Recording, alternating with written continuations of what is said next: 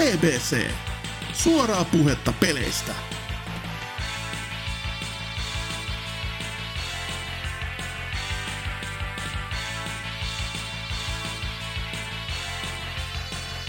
Heipä hei vaan kaikille kuuntelijoille. Täällä on PPC-jakso 421. Ja no, kuten varmaan äänestä voitte päätellä, niin nyt on taas mielenkiintoinen katras porukkaa paikan päällä. Nimittäin täältä löytyy Lionhead. Joo. Tootsi. Tervehys. Ja meikäläinen, eli Serker. Öö, hyvin mielenkiintoisella setillä mennään, joten aloitetaan nyt sillä mielenkiintoisemmalla osiolla, eli Lionhead. Mitä kuuluu? Kurjuutta kummempaa. Lapsi syntyy. Se vie hirveästi aikaa. Lue ei se normaalisti enempää, koska mä vaan töissä ihan normaaliin tapaan, että aika lailla meni lomaatkin silleen sopivasti ajoitettu, että kun lapsi tuli kotiin, niin minä häivyin töihin. Että... että lapsi on jätetty ihan suoraan naisen huostaan. niin, että so, sopivasti isyyslomatkin tässä alkoi, mutta saattaa olla, että joutuu lähteä takaisin vielä töihin tässä, koska ei vaan ole tekijöitä. Niin yritetään pärjätä.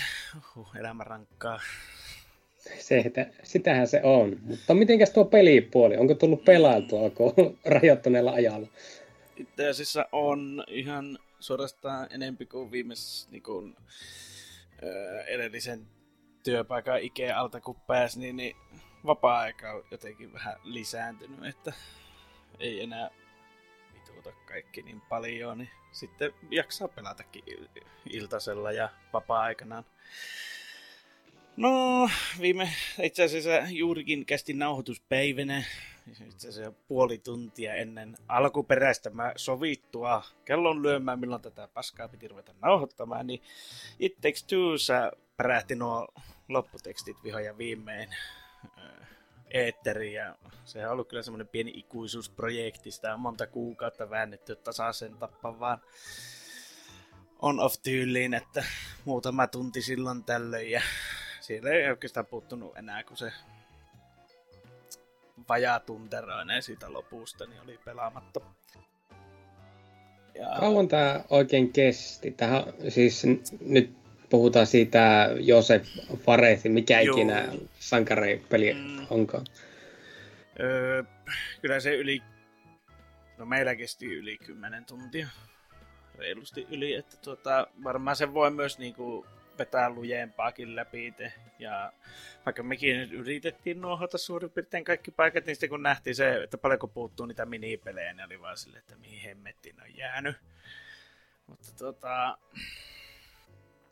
se on, se, se on aika, se kivasti yhistelee näitä erilaisia näitä tyylejä, että välillä on kormannen persoonan räiskintää ja välillä on enempi putsleja ja välillä taas enempi sitä surkien kuuluisaa tasohyppelyä ja välillä lumilautailu ja kaikkea mahdollista.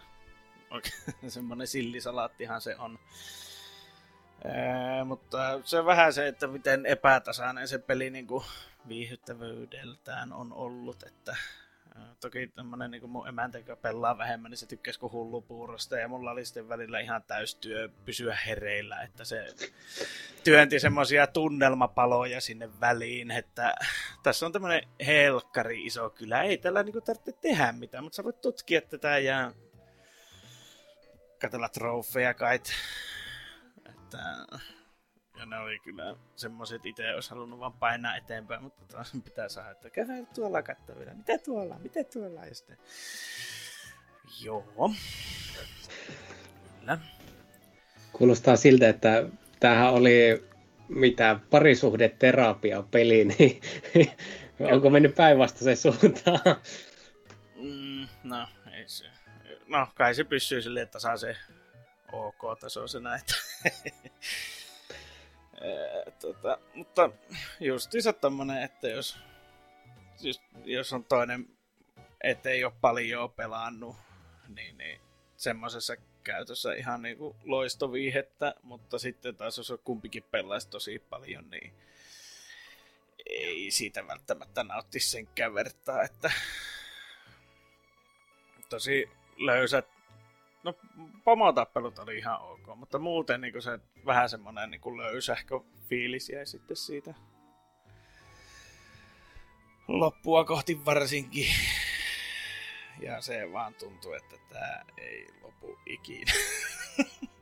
No joo, jos kymmenen tuntia kestää, niin kyllä kuulostaa aika raalta ajalta näin meikäläisenkin mielestä. Mm, varsinkin sen takia, että kun se ei tosiaan, kun se, se on vähän esittelee ne kaikki, niin kuin siihen loppua kohti se esittelee kaikki sen, mitä sillä on tarjottavana. Ja sitten se oikeastaan se viimeinen os, viimeiset kaksi osiota, kaksi kolme osiota menee sitten taas niin kuin niin uudelle lämmityksellä. Niin, niin. Mutta joo, ihan ok. Kyllä se nyt silleensä ihan justiinsa parisuudepelinä menee, että en, en kyllä otta sitä, jos tuota vetää kaverin kakkalia, niin ei olisi ehkä ensimmäinen peli, minkä ottaisi esille, että se pian päättyisi halailuun oluttuopposen merkeissä. Joo, mutta sitten päästään äijäpeleihin. Eli Old Riders tuli tässä raapastua, koska sitä saa jo nyt poskettamaan edullisesti. Niin, niin tuota, sitä on tässä nyt tullut kanssa sitä hahmoa kierrattua siinä. Ja, no mitä siitä voi sanoa, sehän on kuin tuo Gears of Wars, mutta level systeemillä ja suojan takana ei tarvitse ainakaan tankilla seistä. Siis, niin, tämä oli se People Can Fly. Joo. Tuota, joo. Mä olin ihan kokonaan unohtanut, että tämä on maksullinen peli. siis se on... voima.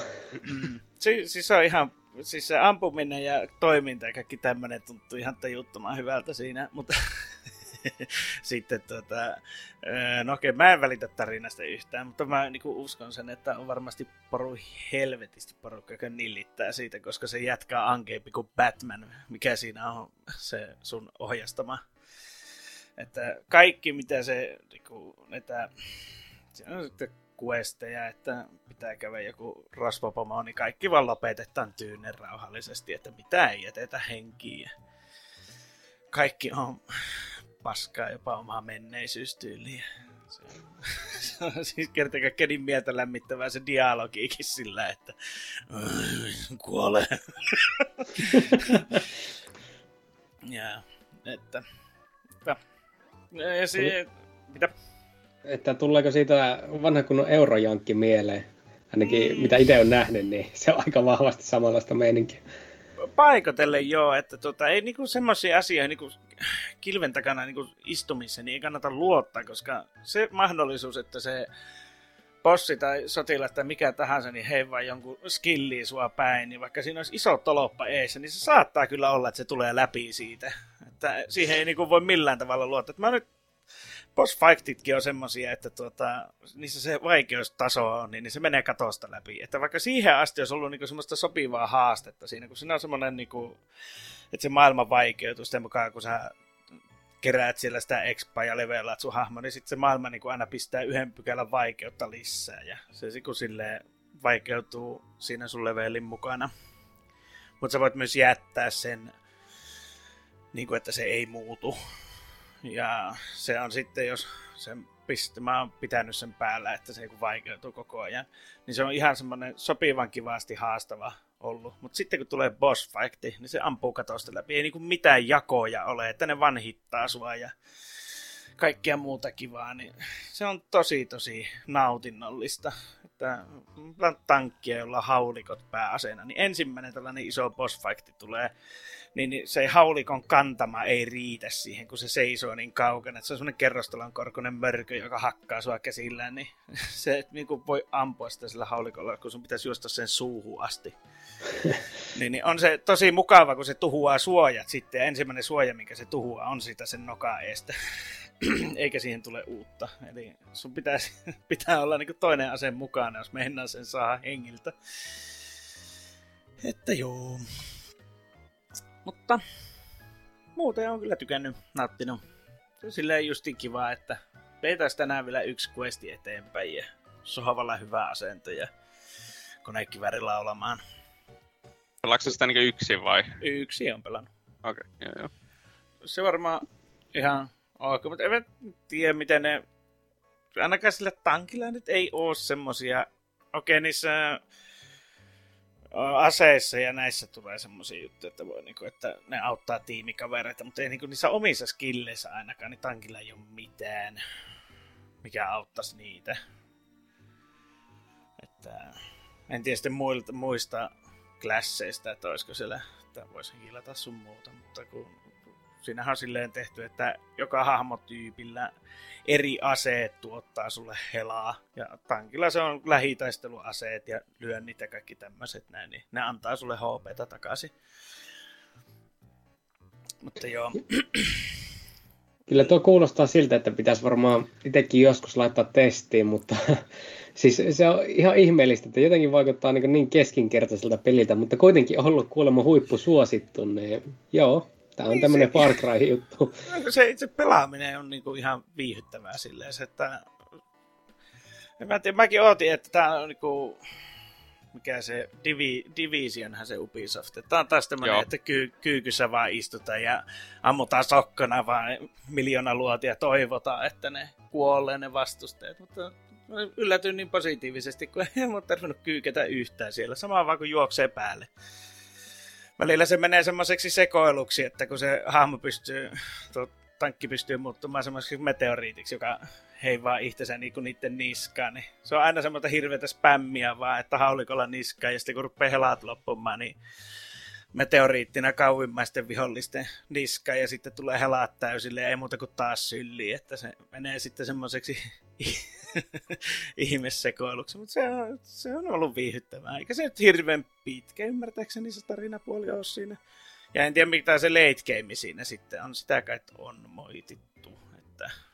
Eh, ehkä se late game on sellaista Destiny 1 tyylistä, että se ei sitten kaikki isolla porukalla sellaisen tietyn luolan ulostulosta ja ammuskelette sinne luolaan ja välillä käytte hakemassa itemeitä.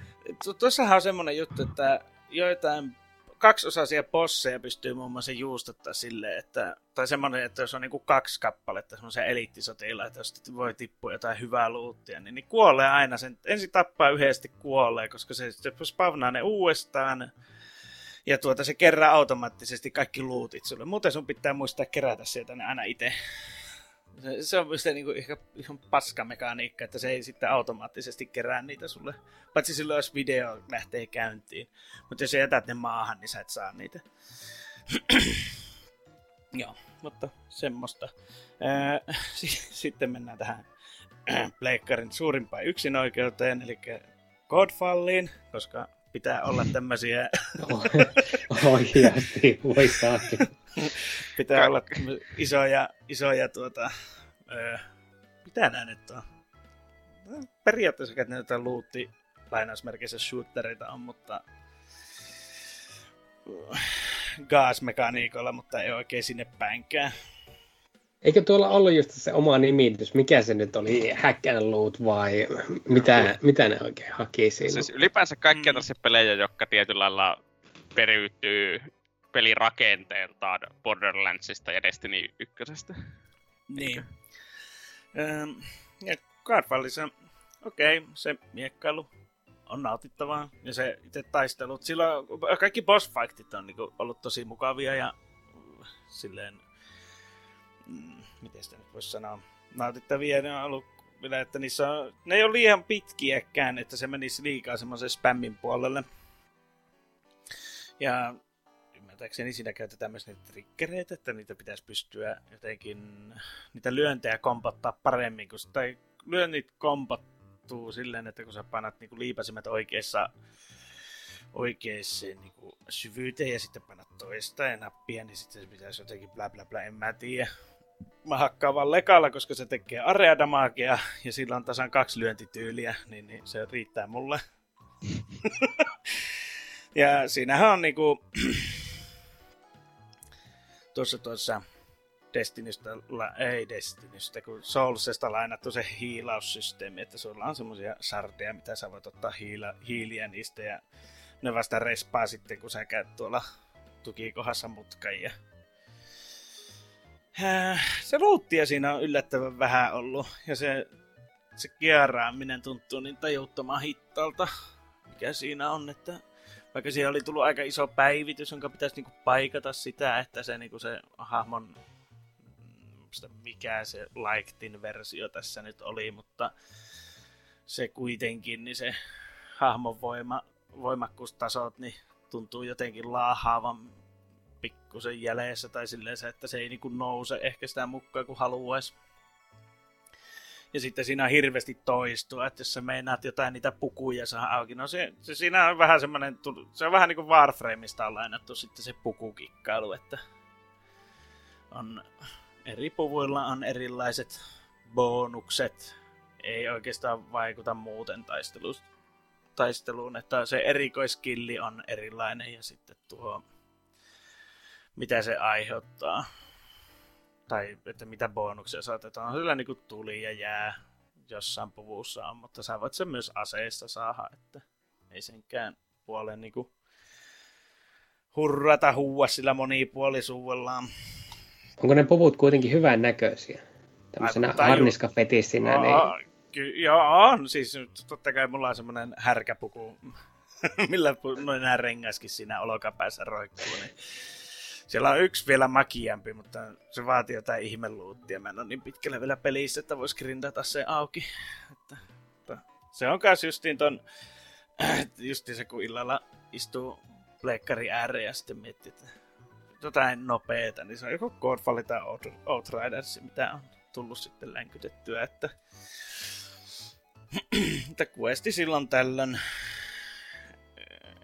en, eikä siitä nyt oikeastaankaan semmoiselle himopelaajalle oikein varmasti pitkää iloa oo, vaikka kai ne siitä nyt yritti semmoista, että isompaakin juttua saa, ja eikö se nyt tuu sitten tolle nelosellekin, kun ei sitä tieten pelaa enää kukaan ainakaan mene matsia löyvä, kun yrittää etsiä.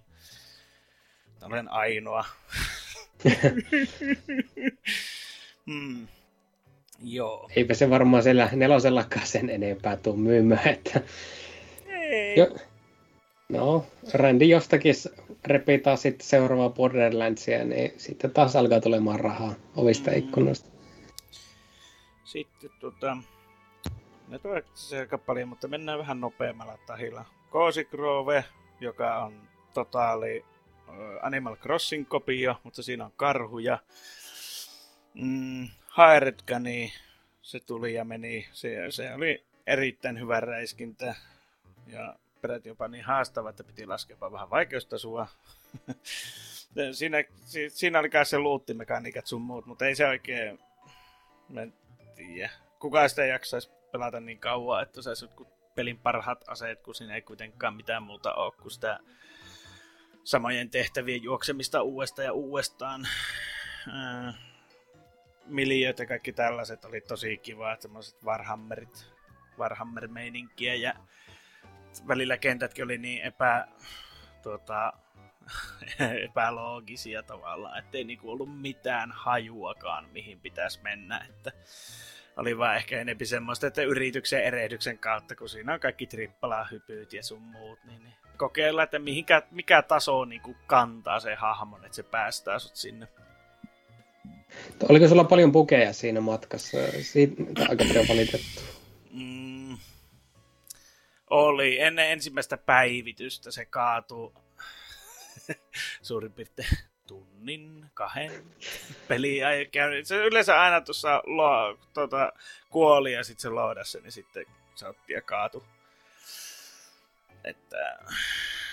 Ja sitten nuo välillä oli semmoisia, onneksi siinä on se koira mukana, koska sehän ei paljon välitä seinistä tai mistään muustakaan, niin tuota välillä saattaisi pavrata joku seinään sisään vihollinen, niin sillä dogolla hakisee sitten pois sieltä.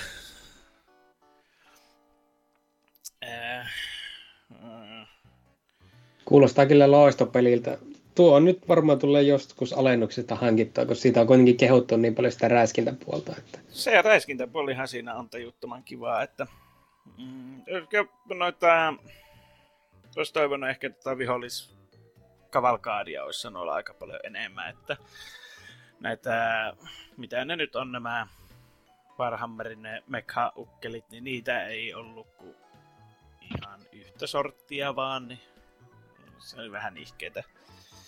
Muuten olivat vaan eri pukuusia kängejä siellä. Tai oliko niillä irokeesi vai tuota, jotain ritualistipaskaa ympärillä, niin sen mukaan kestää ne joukkoihin jaettiin. Ja, no, sitten tuota tämmönen ihan muutama päivä sitten mä Steamissa pongasin tämmönen kuin Fuga Melodies of Steel. Oho. Äh, se on Japa, ja, Japsi RPG tankilla. Sulla on yksi semmonen tajuttoman kokoinen panssarivano, missä on kolme eri aseluokkaa samassa ja sitten se on kasa hahmoja siellä ja sitten vaan ryömpitään eteenpäin semmoisessa 2D-ympäristössä ja paskotaan vihollisia sitä mukaan, kun niitä tulee aina semmoisessa vuoropohjaisessa taistelusysteemissä. Mm, sit, joku, arvostelu siitä kävi sitten lukemassa sielläkin, kun mä olin sitä joku viisi tuntia takonut, että, tuota, että siinä hirveästi kehuttu sitä tarinapuolta siinä ja siinä pitää pondata hirveästi niiden ukkojen kanssa keskenään, että tuota sitten saa bonuksia sinne taistelukentälle sitten, kun se aina laitetaan pareittain ne sinne tykkitorniin. Mutta sitten siinä pelissä on vielä sellainen kuin Soul Cannon tyyppinen mekaniikka. Eli sä voit työntää jonkun niistä turrihahmoista, mitä sulla on siinä, niin sinne kanuuna ja ampua vihollisen paskaksi. Sä voitat heti sen taistelu sillä, kun sä se käytät sitä kutias totta kai ne sitten masentuu kaikki siellä, että voi voi, kun piti tuo kaveri mennä ampumaan sillä tykissä paskaksi, mutta se on, sitten taas sitten, niin siinä alussa, kun se on vielä tutoriaali, niin mä harmitti ihan hemmetisti, että se, että se tarina sitten aikamatkustusta totta kai, koska tankilla pitää aikamatkustaa, niin, niin tota, se vetää sut takaisin sitten sinne, kun mä ajattelin, että mä pääsin sitten nillittävästä lapsesta eroon, kun mä totesin, että, että se opettaa sen mekaniikan sulle, niin mä, totta kai mä työnsin sen nillittävän pennuun sinne. Ammuin, se, ammuin sitten sen tuota taivaan tuuli. Ja sitten vaan kaikki on silleen, että se kuoli ja sitten ne niin lopettaa taistelemisen kokonaan. Niin, no okei. Okay. Ja sitten pitää aika matkustaa taaksepäin ja pelata se taistelu läpi ilman, että käyttää sitä pentua ammuksena. Mutta tähän asti on nyt sitten vetänyt sitä vielä, että en ole käyttänyt niitä, mutta himo olisi kovaa, koska mä nyt niin hirveästi turreista tykkään, mutta itse asiassa ne mekaniikat on siinä niin kivoja, että sitä jaksaa pelata. Joo, tuo on meikäläiselläkin ottamassa kovalevyllä, että pistän testiin. Kattelin itsekin just paria päivää ennen kuin se tuli ulos, että tämähän näyttää ihan mielenkiintoiselta. Ja mäkin törmäsin siis Steamin uutuusjulkaisuissa, niin piti käydä katsoa tuolta Espanjan serkulta. Niin kato, niillä sattuu olemaan hyllyssä se sopivasti justi lantsi alla, niin tuota, pitihän se ottaa niin kokeilu, että mikä helvetti tämä on. Ja siinä on kyllä vähän vaikka mitä. Muun muassa turriammuksia. Tämä oli just Solatorobon tekijöiltä just samanlaista turripaskaa, niin mikä siinä pääsee vähän ampumaan turreja kanunasta ulos, niin kaikki Kyllä. on hyvin. En tiedä sitten, tuleekohan sinne varmaan game over, jos työntää liikaa niitä sinne kanunaan, että tuota ei enää ole miehistöä tarpeeksi niihin tykkeihin. Onhan siinä sitten hirveästi tosiaan siinä sitä kivipaperisakset mekaniikkaa, että toiset tankit lamaantuu, jos sä ammut, ammut niitä granaatiheittimellä tai konekiväärillä, niin sitten niiden vuoro niin kuin myöhästyy, kun se on semmoinen timeline, missä niiden vuorot näkyy. Niin sä voit sitten myöhästyttää niitä, että sä kerkeisit ampua niitä toisen kerran. Mahdollisesti ne sitten räjähtää taivaan tuuli. Joo, ja otetaan sitten viimeisenä kerta kienon päälle, eli vihoja viimein saatiin Tchernobyliitte ulos. Ai että, koska Stalkeri ei varmaan tule tälle vuotta, ei tule varmaan seuraavallekaan vuotta, niin pitää sitten tällaisia pseudo-stalker-pelejä sitten tukea ja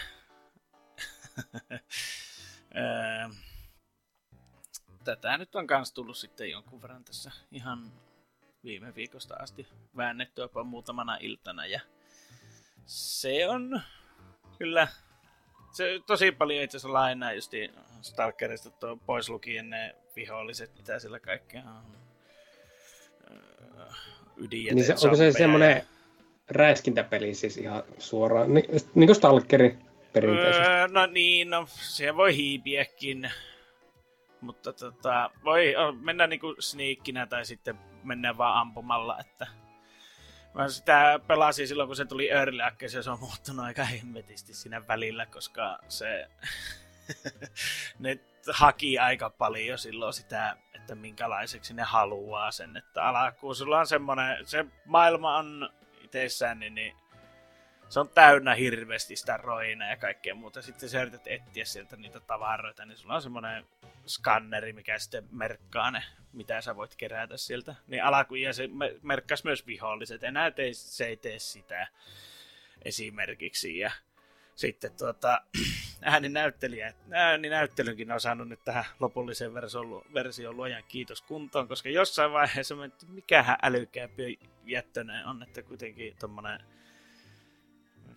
se, se kuitenkin Itäblokki Studio on, niin tuota, englanninkielinen ääninäyttely oli aika lailla alusta asti mukana siinä, mutta sitten se ryssäversio, niin se, ne puhuu venäjää, mutta ne oli kääntänyt se sitten jostain kumman syystä, niin sitten niin kuin, että ne puhuu väärinpäin.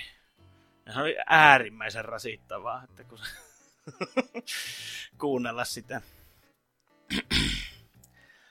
Siinä on tämmöinen myös tukikohdan rakennusmekaniikka, että se aina palaat niinku peissiin semmoisella teleportaatiopyssyllä ja käyt siellä rakentelemassa vähän ja juttelee sun kaverille. Sitten lähdetään aina missioon, niin aina eri alueelle. Joko keräämään luuttia tai sitten pelastamaan joku hahmo jostakin, että tarina menee eteenpäin. Se on just siinäkin kautta niin hyvin aika paljon niin kuin Stalkerille velkaa, että siinä on tosi hyvin mallinnettu ne miljööt ja kaikki. Että jos sä löydät jonkun sairaala esimerkiksi, niin sä pääset lähestulkoon, niin kuin, et nyt katolle asti, mutta silleen, että sä pääset niin jopa viimeisiin kerroksiin asti. Ja sä pääset niihin huoneisiin, ei niissä ole mitään, mutta se on niin kuin tajuttoman kaunista, että kun se on vaan... Sä pääset sinne ja pääset kattelemaan niitä paikkoja, että oikeasti, että tämä niinku huokuu semmoista, että täältä on vaan kaikki lähtenyt. Joskus ei ole mitään turhia ruumiskasoja tai muutakaan, koska valitettavasti kaikki ne kerkes karkuu sieltä ennen kuin ne kuoli sitten niihin sairaaloihinsa. Joo. Joo, mä muistan, kun ne laitoit Twitterin tästä kuvaa, joka oli aivan helvetin ruma ja olit silleen, että tämä on kaunista katsottavaa. Se, se on. Kyllähän se nyt niinku tuo vanha kunnon Woodpeckeri, niin olisi se komia jokkasen takapihalle rakentaa, että joo. Että Semmosta. Semmosta, että Onhan tuossa aika paljon... venäläisiä pelinkehittäjiä. Tai aika paljon keskinkertaisia pelejä tullut pelattua näin niin metakritiikkitasolla, mutta ketä kiinnostaa metakritiikki, ne on aina väärässä. Sitähän se tahtoo olla. Että... Sitten haluaisiko Tootsi kertoa meille, että mitä on tullut pelailtua? Joo, no me on ehtinyt tässä kesän aikana pelailla vaikka mitä, mutta ajattelin keskittyä kahteen öö, peliin, tai no toinen on pelisarja. Nimittäin aloitin viimeinkin pelaamaan noita Batmaneita nyt kunnolla läpi. Niitä Rocksteadin Batmaneita. Öö, Arkham Asylumin tuli vettyä läpi ja City aloitettua nyt. Ja kyllä se nyt tässä vaiheessa tietysti vähän on sellainen vähän fiilis, että miksi mä en ole pelannut näitä aikaisemmin läpi, koska ne on oikeasti hyviä pelejä. Yllätys, yllätys, että en ole ikinä kuullut, että kuka olisi kehunut jotakin ärkämää Sailumia tai sellaista varsinkin joskus 2013, kun mietit, että mikä oli viime genin parhaita pelejä, niin kuka ei ikinä maininnut tällaista peliä. Tai sitten, että minkä kompatti on niin pöllitty nykyään kaikkiin mahdollisiin peleihin. Niin, niin. Niin, mutta se on se, se kompatti on ehkä pöllitty nykyään vaikka kaikki mahdollista, mutta mä oon käytännössä väistellyt sellaiset pelit, että jos on sellainen kompatti, niin se ei mulle sille iske älyttömän vanhaa-aikaisena tai sille että tää on nähty monta kertaa. Vaikka niin kuin, aika monelle varmasti tuntuisi siltä, jos nyt lähtisi niitä pelaamaan ensimmäistä kertaa. Niin, joo, se on tuossa, niin, se on tuossa niin raimpana versiona niin en tiedä, se voi tuntua sitten niin ehkä kuitenkin aika fressiltä, kun se ei ole lyöty mitään ylimääräisiä juttuja päälle. Nämä vaan hakkaat porukkaa paskaksi. Niin, siis hakkaa, niin siis kyllä nyt tappelut kestää vähän liian kauan aikaa niin kuin ehkä yleensä. Kun siinä on siis, että suurissa tappelusta on vaan sellaisia, että sä hakkaat porukkaa ja sitten kontteraat, kun ne yrittää lyödä sua. Ja joskus niillä on jotakin erikoisempia aseita, rynnäkkökiväreitä ja jotakin sähkökeppejä ja muuta semmoista, että, joka vaatii vähän erilaista lähestymistapaa. Mutta niin kuin, ei oikein, siis se peruslogiikka pysyy koko ajan hyvin samana. Ei, sinällään ei mitään maailman monimutkaisinta kamaa.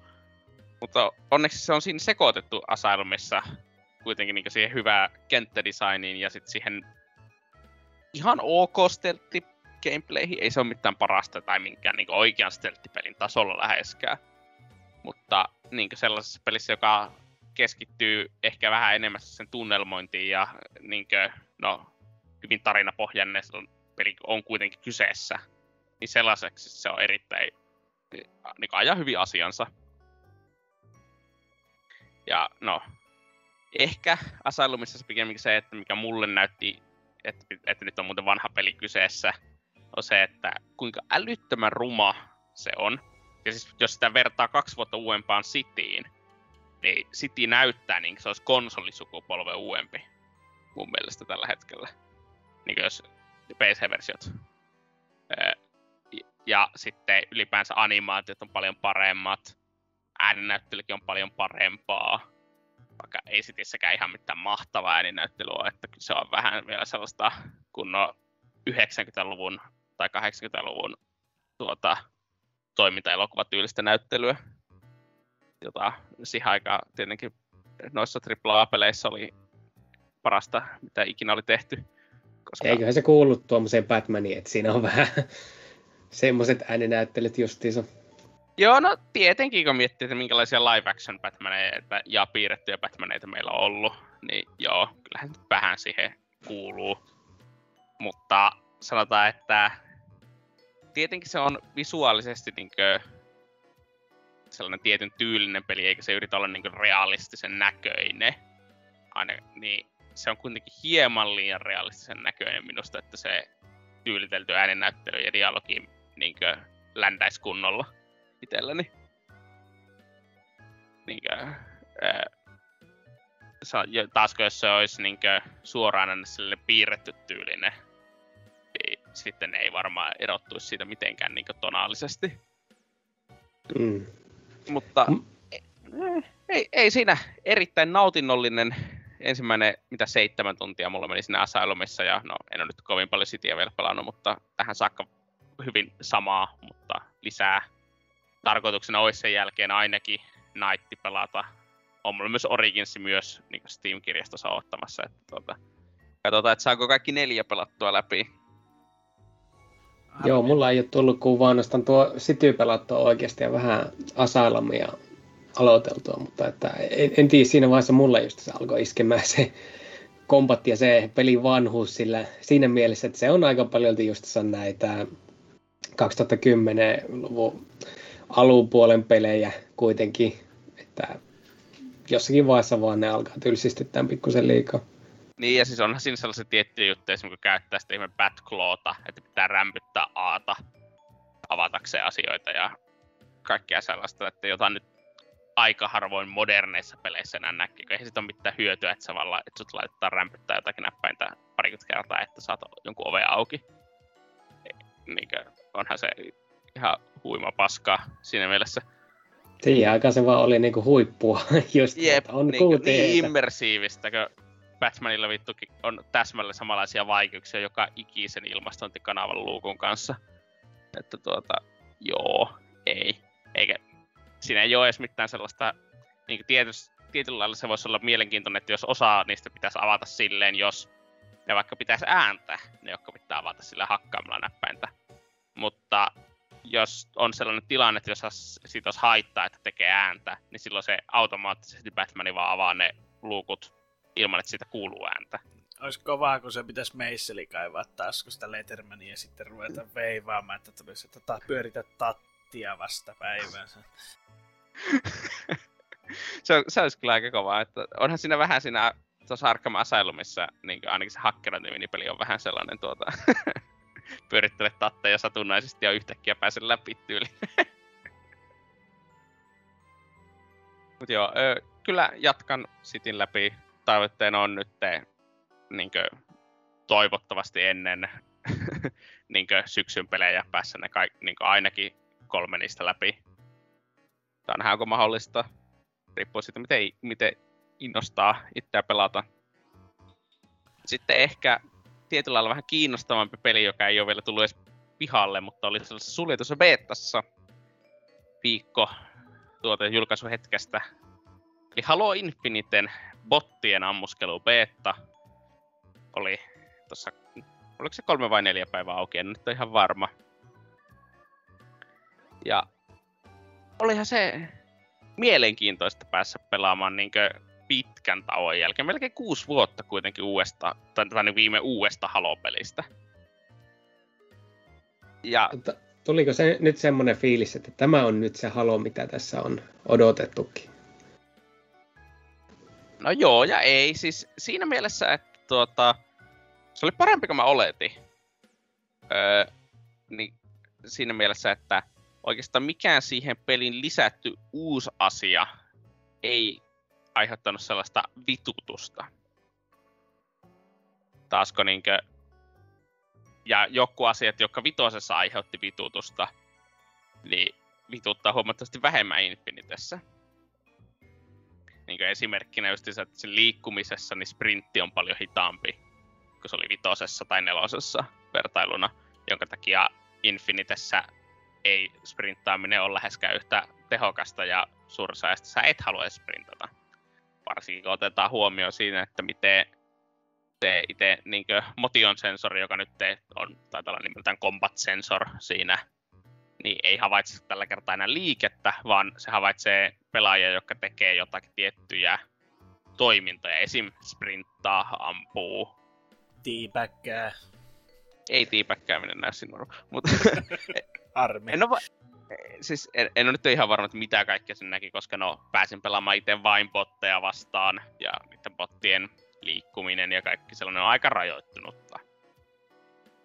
Siinä oli pari tuntia niin PvPtä myös saatavilla siinä bettassa, mutta se oli joskus neljä ja kuuden välillä Suomen aika yöllä, että joo. Ja sä väität, että sä et palavannut siihen. Ei ollut mitään takeita, että sitä edes tuleekin saataville. Ja mä oon nykyisin töissä käyvä ihminen, joka teeskentelee olevansa aikuinen. Että tuota, valitettavasti ei ole enää mahdollista klassiset tuot siinä aamu kuuteen halosessiot. Melko heikko, jos ei tuota, tunni yöunilla, niin lähde tekemään täyspitkää päivää. Että...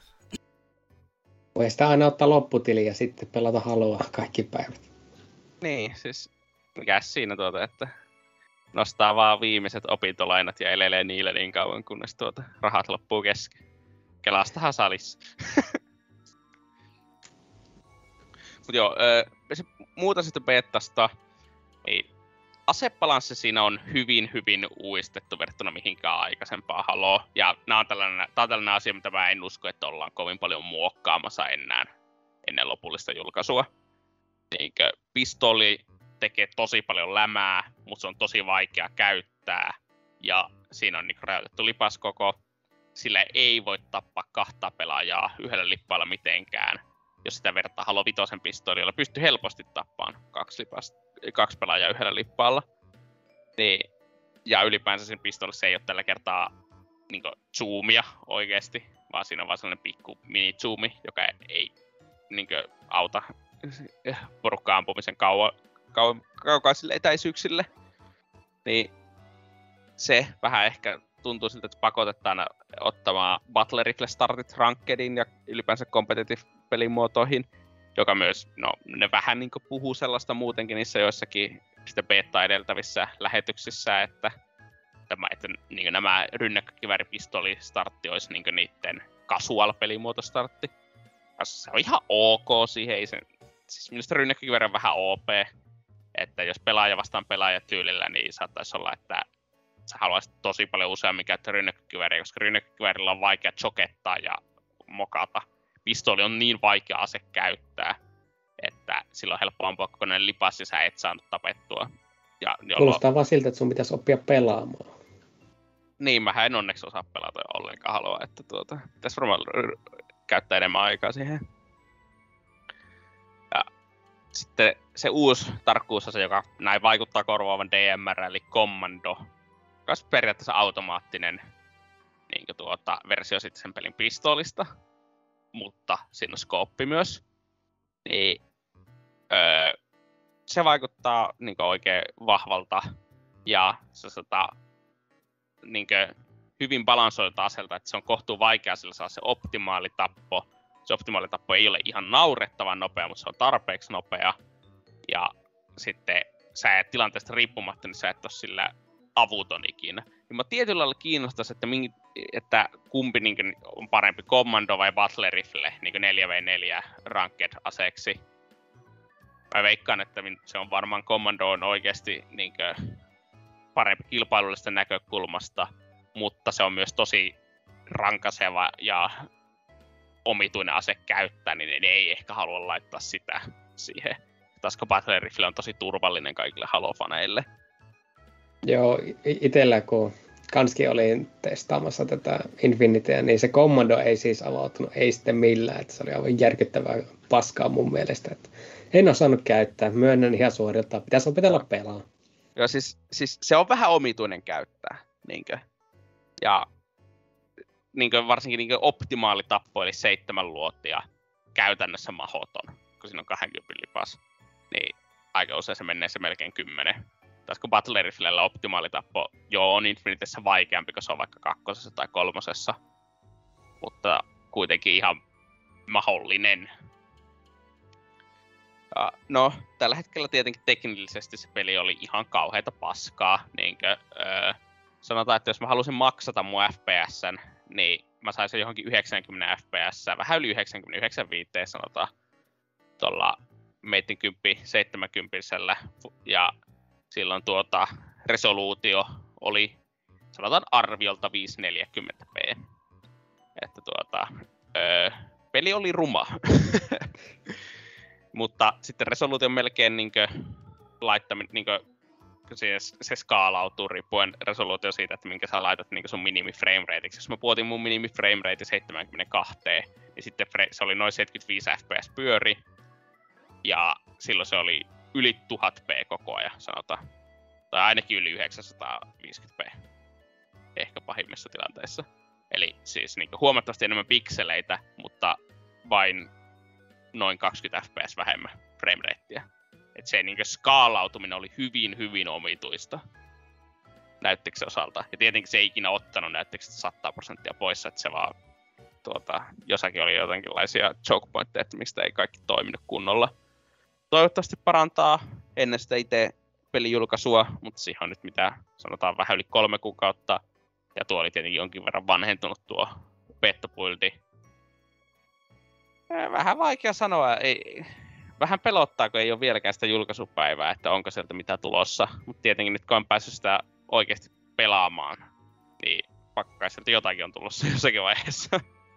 Toivottavasti ainakin jos ei ole tullut uutta näytöohjenta ennen kuin se peli tulee ulos, se on vieläkin aivan kauhia paskaa, niin onko se sitten Xboxi osto?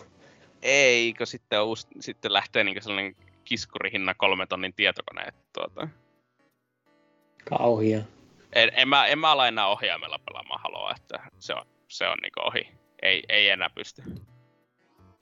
Että tuota, tietenkin Sirisäksellä on myös tuo näppäimistö ja hiirituki, mutta mulla ei ole mitään näyttöä, että mikä tukisi risäksää kunnolla. niin mun pitäisi ostaa uusi näyttö, jolla on sama ostaa kone uusi tietokone, riippumatta siitä kuinka helvetisti se maksaa. Että... Raha on kuin roskaa ja Klarnalla se on ilmanen. Tarpeeksi kun laittaa maksuaikaa, niin se ei tunnu pahalta. Joo, semmoiset hasukin momentit sieltä. Niin, oliko siinä kaikki sun joo. pelaamiset? Joo, no ei, joo, siis voimme nyt sanoa sen, että tuota, Valtteri Bottas on aivan liian OP F1 2021. Ja siellä on selvästi balansointitiimissä joku idiootti suomalainen fanipoika, joka luulee, että Valtteri Bottas osaa ajaa autoa. Mä jo hetken, niin, että ne puhumaan oikeasta formulasta, mutta tämä taitakin olla se videopeli. Joo, se videopeli on F1 2021. Taas kun se on sitten Formula One World Championship, on se itse niin tuota, urheilulaji, tietääkseni. Niin, no, on, on se sentään kiva, että Bottas osaa tehdä jossakin paikassa jotain oikein. Vaikka pitääkin sitten olla siellä niin kuin nettimaailman puolella tai siis koneen sisuksissa. Joo, jos teillä on rattipolkimet niin, ja haluatte ajaa kovaa kisaa tekoiluja vastaan, niin F1 on kiva peli. Mutta ei mulla ole oikein muuta sanottavaa siitä. Miten tämmönen farming simulaattorin tota, jousilla toimiva rattipoliisetti, niin olisiko se kovaa, kovaa huutua tuommoisessa F1-pelissä, että siinähän joistikit ja kaikki, niin saisiko se sitten tuohon vaihekepiksi levitetään kuormaa jää normaalisti. se olisi kyllä mielenkiintoinen, että jos tuota, nuo modernit formulapelit tukis vaihekeppejä vielä, että tuota, Hetken, niin se ei, ei siis ole tukiakaan edes vaihekepille enää. Ei, kyllä siis eihän formuloissa, kun ne on, ne on sekventiaalisia, niin ei niitä voi vaihekepillä. Joo, mutta luulisi kuitenkin, että se on peli, että voit nyt laittaa sinne sen tuen sille, niin no, ei kai sitten. No, ei, sanotaan ainakaan, että en saanut toimimaan edes niillä vanhoilla F1-autoilla siinä 2020 että ehkä, ja 21 ei ole niitä vanhoja autoja ollenkaan, niin ei ole mitään syytä olla pilalla. Niille niin. Luulisi ainakaan, että ei ole. Selvästi paskapeli. Okei, okay, no jos ei ole sulla sen ihmeellisempää enempää, niin kai sitten mennään meikäläisen pelailuihin. Ja niitä nyt ei ole ihan samanlaista patteristoa kuin oli viime kerralla, joten ehkä päästään joskus eteenpäinkin tässä. Tuli Steamin aleista tämmönen peli pongattaa kuin Still Here. Ja tätä siis niin mainostettiin tämmöisenä putsle-tarinapelinä. Ja mä varsinkin näkin aika paljon mainintoja siitä, että tässä on ihan niin kuin hyvää putslailu. Mutta sitten kun taas luin noita Steamin arvosteluja, niin siellä oli aika paljon porukka sanomassa, että tässä on aivan loistava tarina, mutta putslet on ihan täyttä paskaa, tai että putslet on aivan liian vaikeita, mutta tykkäsin tarinasta hyvin paljon. Niin olin vähän silleen, niin että no saas nähdä, että mitenköhän tämä nyt oikein lähtee liikenteeseen. Ja se on periaatteessa tämmöinen niin vanha ajan point and click pelailu, jossa pelaat avaruusasemalla olevalla tyypillä, joka potee siellä yksinäisyyttä ja on silleen, niin kuin, että elämä on paskaa, niin edelleen.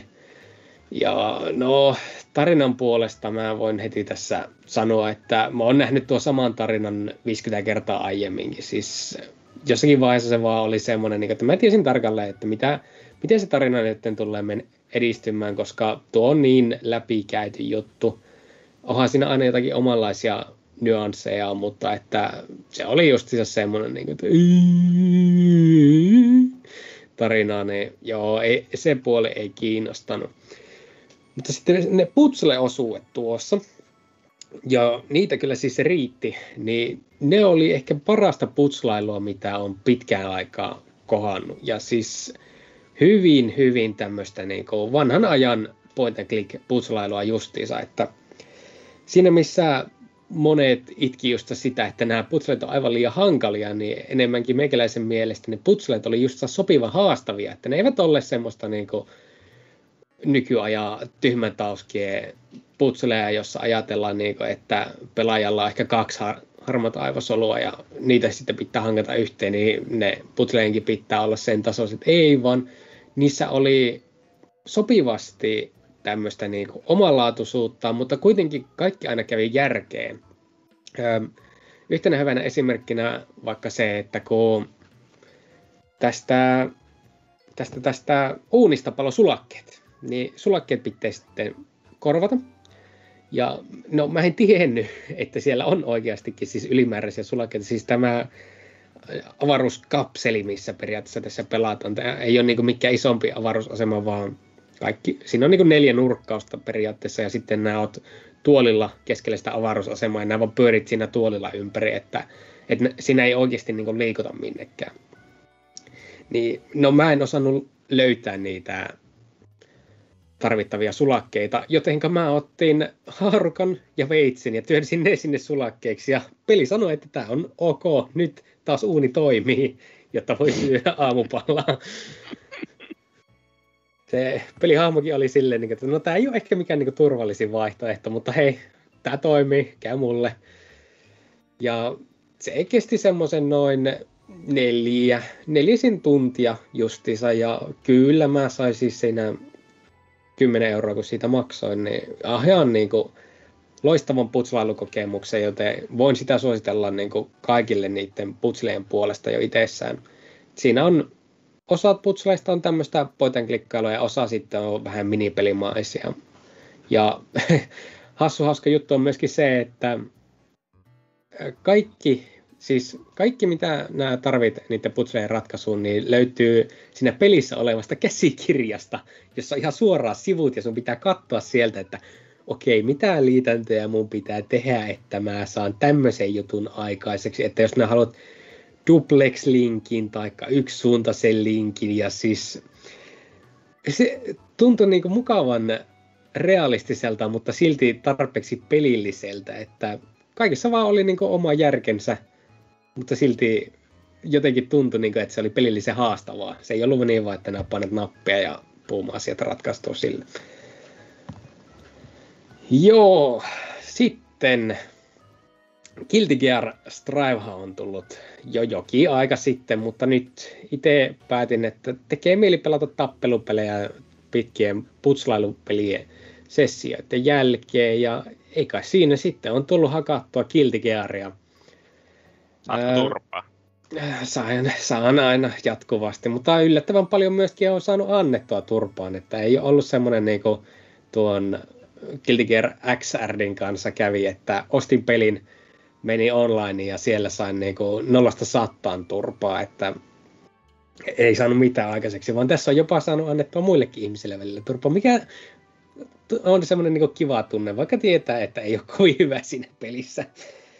Ja no niin, ne, jotka ei tiedä Kiltikääristä, niin sehän on ehkä kuitenkin niin kuin tappelupelien tämmöistä monimutkaisemmasta päästä. Ehkä Bloods Blue voisi sanoa, että on vielä monimutkaisempi, kuin jokaisella hahmolla omat mittarissa ja se menee siis aivan semmoiseksi niin aivoperuiluksi. Ja niin anime-pelin kuuluu, niin tässä on Air Dashit ja sitten Guilty Gear neljä erilaista Roman canceliä ja burstit ja, ja, ja, ja, joo. Hommaa kyllä sinne riittää. Ja koska mä oon tyhmä apina, niin mä en osaa tehdä mitään semmoisia, jotenka mä valitsin pelattavaksi hahmoksi semmoisen, joka ei osaa käyttää air dashia, sillä ei ole edes forward dashia, sillä on vaan back dash. Se on tämmönen iso, tummahipiäinen samurai vampyyri tyyppi, joka vaan puhuu kaikille paskaa ja hakkaa niitä miekalla silleen, niin, että hei, olipas hauskaa nyt taas ottaa pikkuottelu. Ja se hahmo on siitä myöskin oikein mukava, että kun nää saa turpaan, niin se nauraa. Että ei tule edes paha mieli, kun oma hahmokin vaan nauraa sille niin, että no nyt tuli otettua vähän dunkkuun, mutta eihän se meitä haittaa. Niin siis, tai siis oma hahmo nauraa sulle. Niin, no, niinkin se voi kyllä ajatella, mutta että mä voin aina sitten niin kuin omassa päässäni ajatella, että me nauramme yhdessä.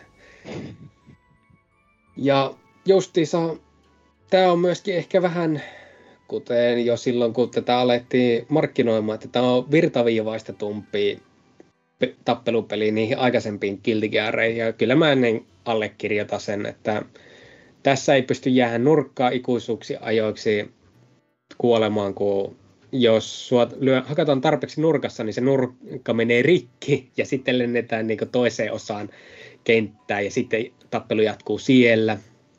Ja damakeet tai ehkä HP on tässä tasapainotettu sillä lailla, että sun pitää enemmän keskittyä siihen neutraalin voittamiseen kuin siihen, että sitten kun tulee osuma, niin sun pitää tehdä se 50 iskun kombo, että ne iskut tekee niin oikeasti kunnolla lämääkin. Ja että yleensä jo niin siinä kolmannen kerran, kun vihollinen tekee virheen ja pääset rankaisemaan sitä, niin yleensä se tappelu päättyy sitten siihen.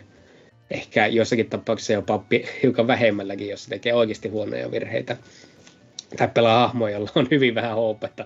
Olen nähnyt kyllä välillä tuossa myöskin semmoisia, että yhdellä kombolla on viety 80 rossaa hoopaista, mutta se on ollut ihan oma moka sitten, jos siihen tilanteeseen on päästy.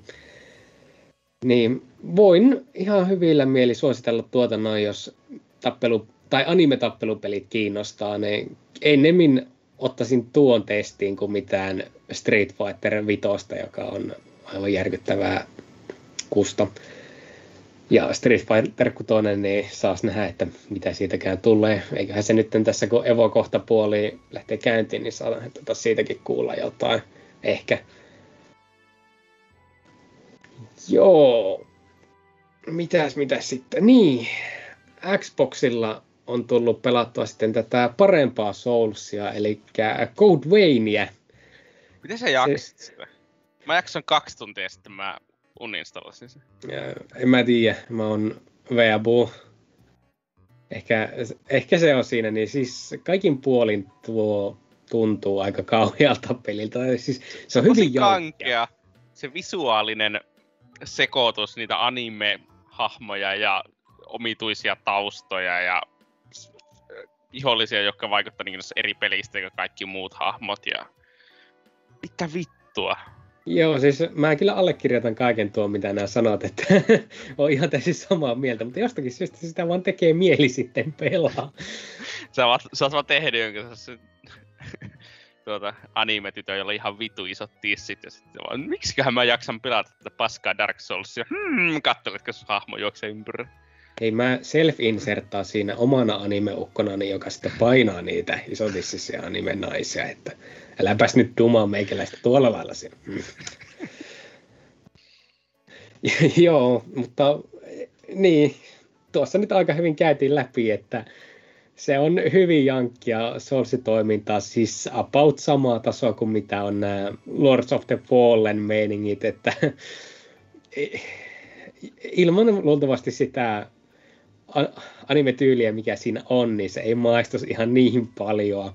Mutta joku siinä kuitenkin koukuttaa, että se plot-mekaniikka on mun mielestä oikein kivasti tehty, että kun nämä pärrytät tai teet backstappeja, tai muutenkin voit käyttää tämmöisiä ladattuja hyökkäyksiä, joilla nämä sitten saat vihollisista verta, ja tällä verellä sitten pystytään tekemään loitsuja.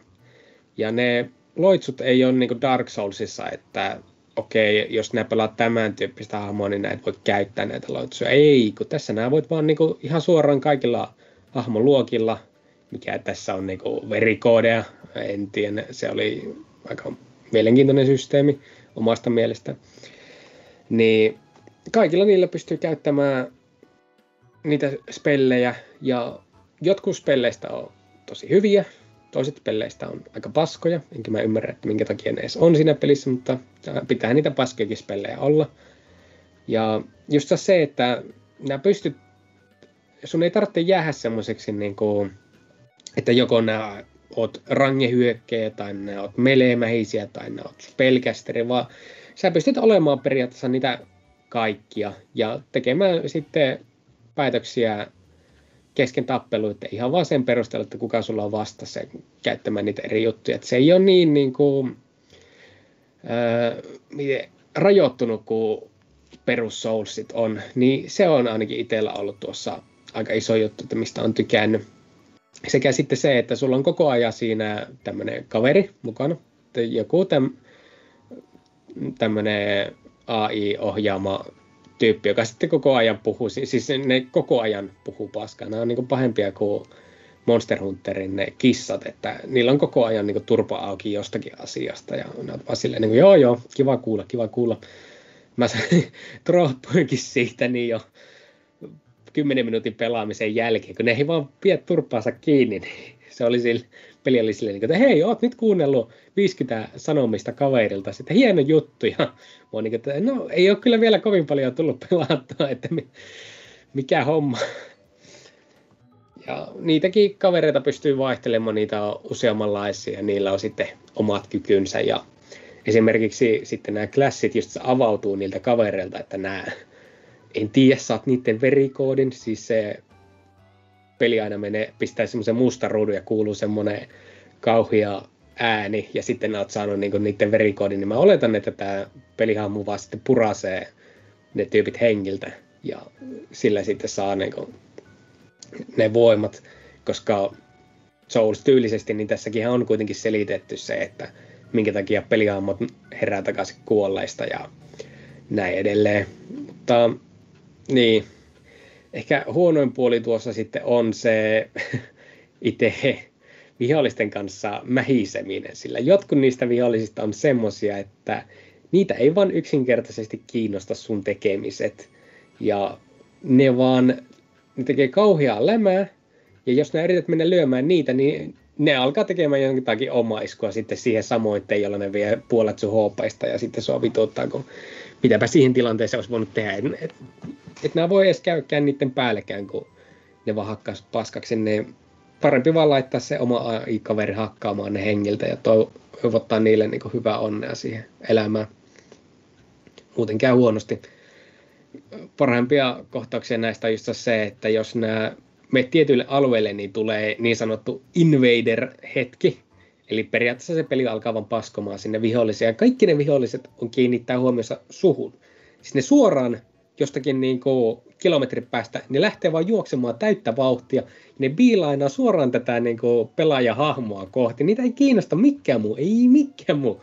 Ne vaan tulee sieltä niin alkaa sitten hakkaamaan sua. Niin se on aina huvittavan näköistä katsoa, kun vaikka AI-kaverikin olisi siinä niiden eessä, alkaa hakkaamaan niitä, niin ei niitä kiinnosta. Ne vaan painaa sullua pistämään sun pieniksi palasiksi. Tarinalta se on anime-paskaa. Ei, ei siinä. Kyllä tuo on pakko pelailla niin loppuun asti. Mä oletan, että mulla ei ole enää kovin paljon siinä jäljellä, kun nyt on tässä Anor Londossa, joka siis ihan oikeasti näyttää suoraan Anor Londolta, että mä en voi uskoa, että ne ovat suoraan kopioineet sen paikan. Mutta mikä siinä, hyvähän se on hyviä pelejä kopioja. Ja voipi olla sitten, että pitää se Scarlet Nexus mennä hommaamaan, että Onko se samalta studiolta? On, se on just se samalta studiolta. Ymmärtääkseni se on niin samanlaista meininkiä sitten kanskin. Niin mikä siinä se sitten maistuu. Öö, niin, no tarinasta vielä sen voisin mainita, että kun Scarlet Nexusissa kai on niinku ihan oikeat päähahmot, niin tässä se sun pelaajan luoma hahmo tuntuu jotenkin niinku semmoiselta sivuraidehahmolta, joka ei oikeastaan niinku tee mitään. Et sä aina vaan siellä kutskeneessa oot silleen taustalla hiljaisena mykkänä tyyppinä, kun tämä oikea päähahmo Lois tekee kaikki niinku tärkeät hommat ja selittää asiat. Ja sekin on silleen, niin että no mäkään en muista itsestäni paljon mitään, että hei, meillä on vähän samat jutut, siis ihan suoraan, niin kuin, että e, e, eikö olisi voinut vaan suoraan pistää tuon tyypin niin päähahmoksi, eikä tätä pelaaja omaa hahmoa, mutta okei, mä ymmärrän, koska sitten pystyy just tekemään omia tissihirviöitä, niin sillähän sitä ollaan lähdetty menemään eteenpäin.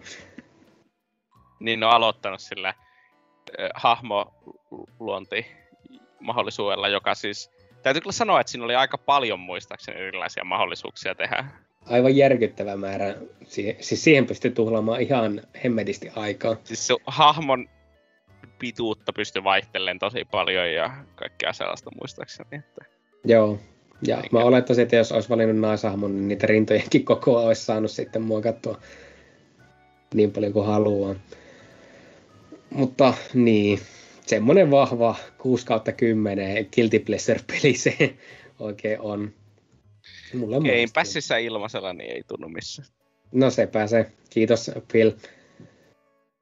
Mutta sitten tuli siirryttyä nyt ihan ryminällä Next Geniin, kun kiitos Tontsa tästä Gigantin mainostamisesta, niin Gigantista tuli sitten tilattua Pleikkari Vitoinen ja sehän saapui ja piti käydä ostamassa sitten pelejäkin sille, niin suomalaista tukiakseni, niin Returnalin nappasin mukaan. Ja voi pojat, millainen peli se on. Siis, mistäköhän tässäkin nyt aloitus? No, mä kuuntelin vähän sen tuota sitä Returnal, pelaaja Returnal kästiä ja siinä oli aika paljon asioita, joita niin kuin nauratti. Esimerkiksi se, että tyypit puhuu siellä sitä pelistä niin kuin ne tietäisikin asiasta, kun ne on hyvä, että edes pääse toiseen bossiin asti. Ja joo, mä voin sen sanoa, että se vaikeustaso siinä on hyvin, hyvin ailahtelevaa. Ja siis se on jotenkin niin kuin hyvin epätasapainoinen peli oikeastaan kaikin puolin. Se tuntuu siltä, että Hausmargoe olisi ottanut jonkun niiden perus tämmöisen arcade-räiskinä ja tehneet siitä vaan oikeastaan 3D-version niin pelattavalta muodolta. Ja siis jos on yhtä Hausmarkoja arcade-räiskintöjä pelannut, niin nehän on oikeasti hemmetin hyviä pelejä. Ne tuntuu hyvältä pelata. Ja Returnalkin tuntuu oikein niin kuin loistavalta pelata silloin, kun olet siinä toiminnan tihkeessä, että väistellä pitää, ampua pitää ja erilaiset viholliset käy koko ajan päälle niin kuin yleinen syyttäjä. Ja se on hyvin niin kuin ihana fiilis siinä pelaamisessa. Paitsi sitten, kun tajuat sen, että ne äijät ei ole ymmärtäneet, että mitä ne oikeasti niin olleet hakemassa siinä. Sitten tämä on peli mm. Mutta musta tuntuu siltä, että niille tyypeille on löyty niin naama eteen sanakirja, näytetty sieltä rokuelike ja sen selitys. Eli kuolet ja jatkat uudelleen, kenttä muuttuu aina välillä hiukan. Saatat saada välissä jotakin avattavaa lisäjuttua. Ja tyypit oli niin okei, okay, me tehdään peli tämän osalta. Eikä niin, että ne on kattoneet näitä yleisimpiä tai suosituimpia rokuelaikkeja, miettineet, että mikä niissä on tehty hyvin ja ottaneet niitä sitten tähän oman pelinsä. Yksi runi Returnalissa kestää noin pari tuntia. Mm, joka on oikein mukavaa, kun se pitää yhdellä sessiolla vettää kokonaan. Justissa. Siis mä en voi ymmärtää, että miten hemmetissä ne ei ole tajunneet sitä, että ihmisillä saattaa olla niin, että ne ei, ne ei voi niinku uhrata kahta tuntia suuriltaan pelaamaan sitä.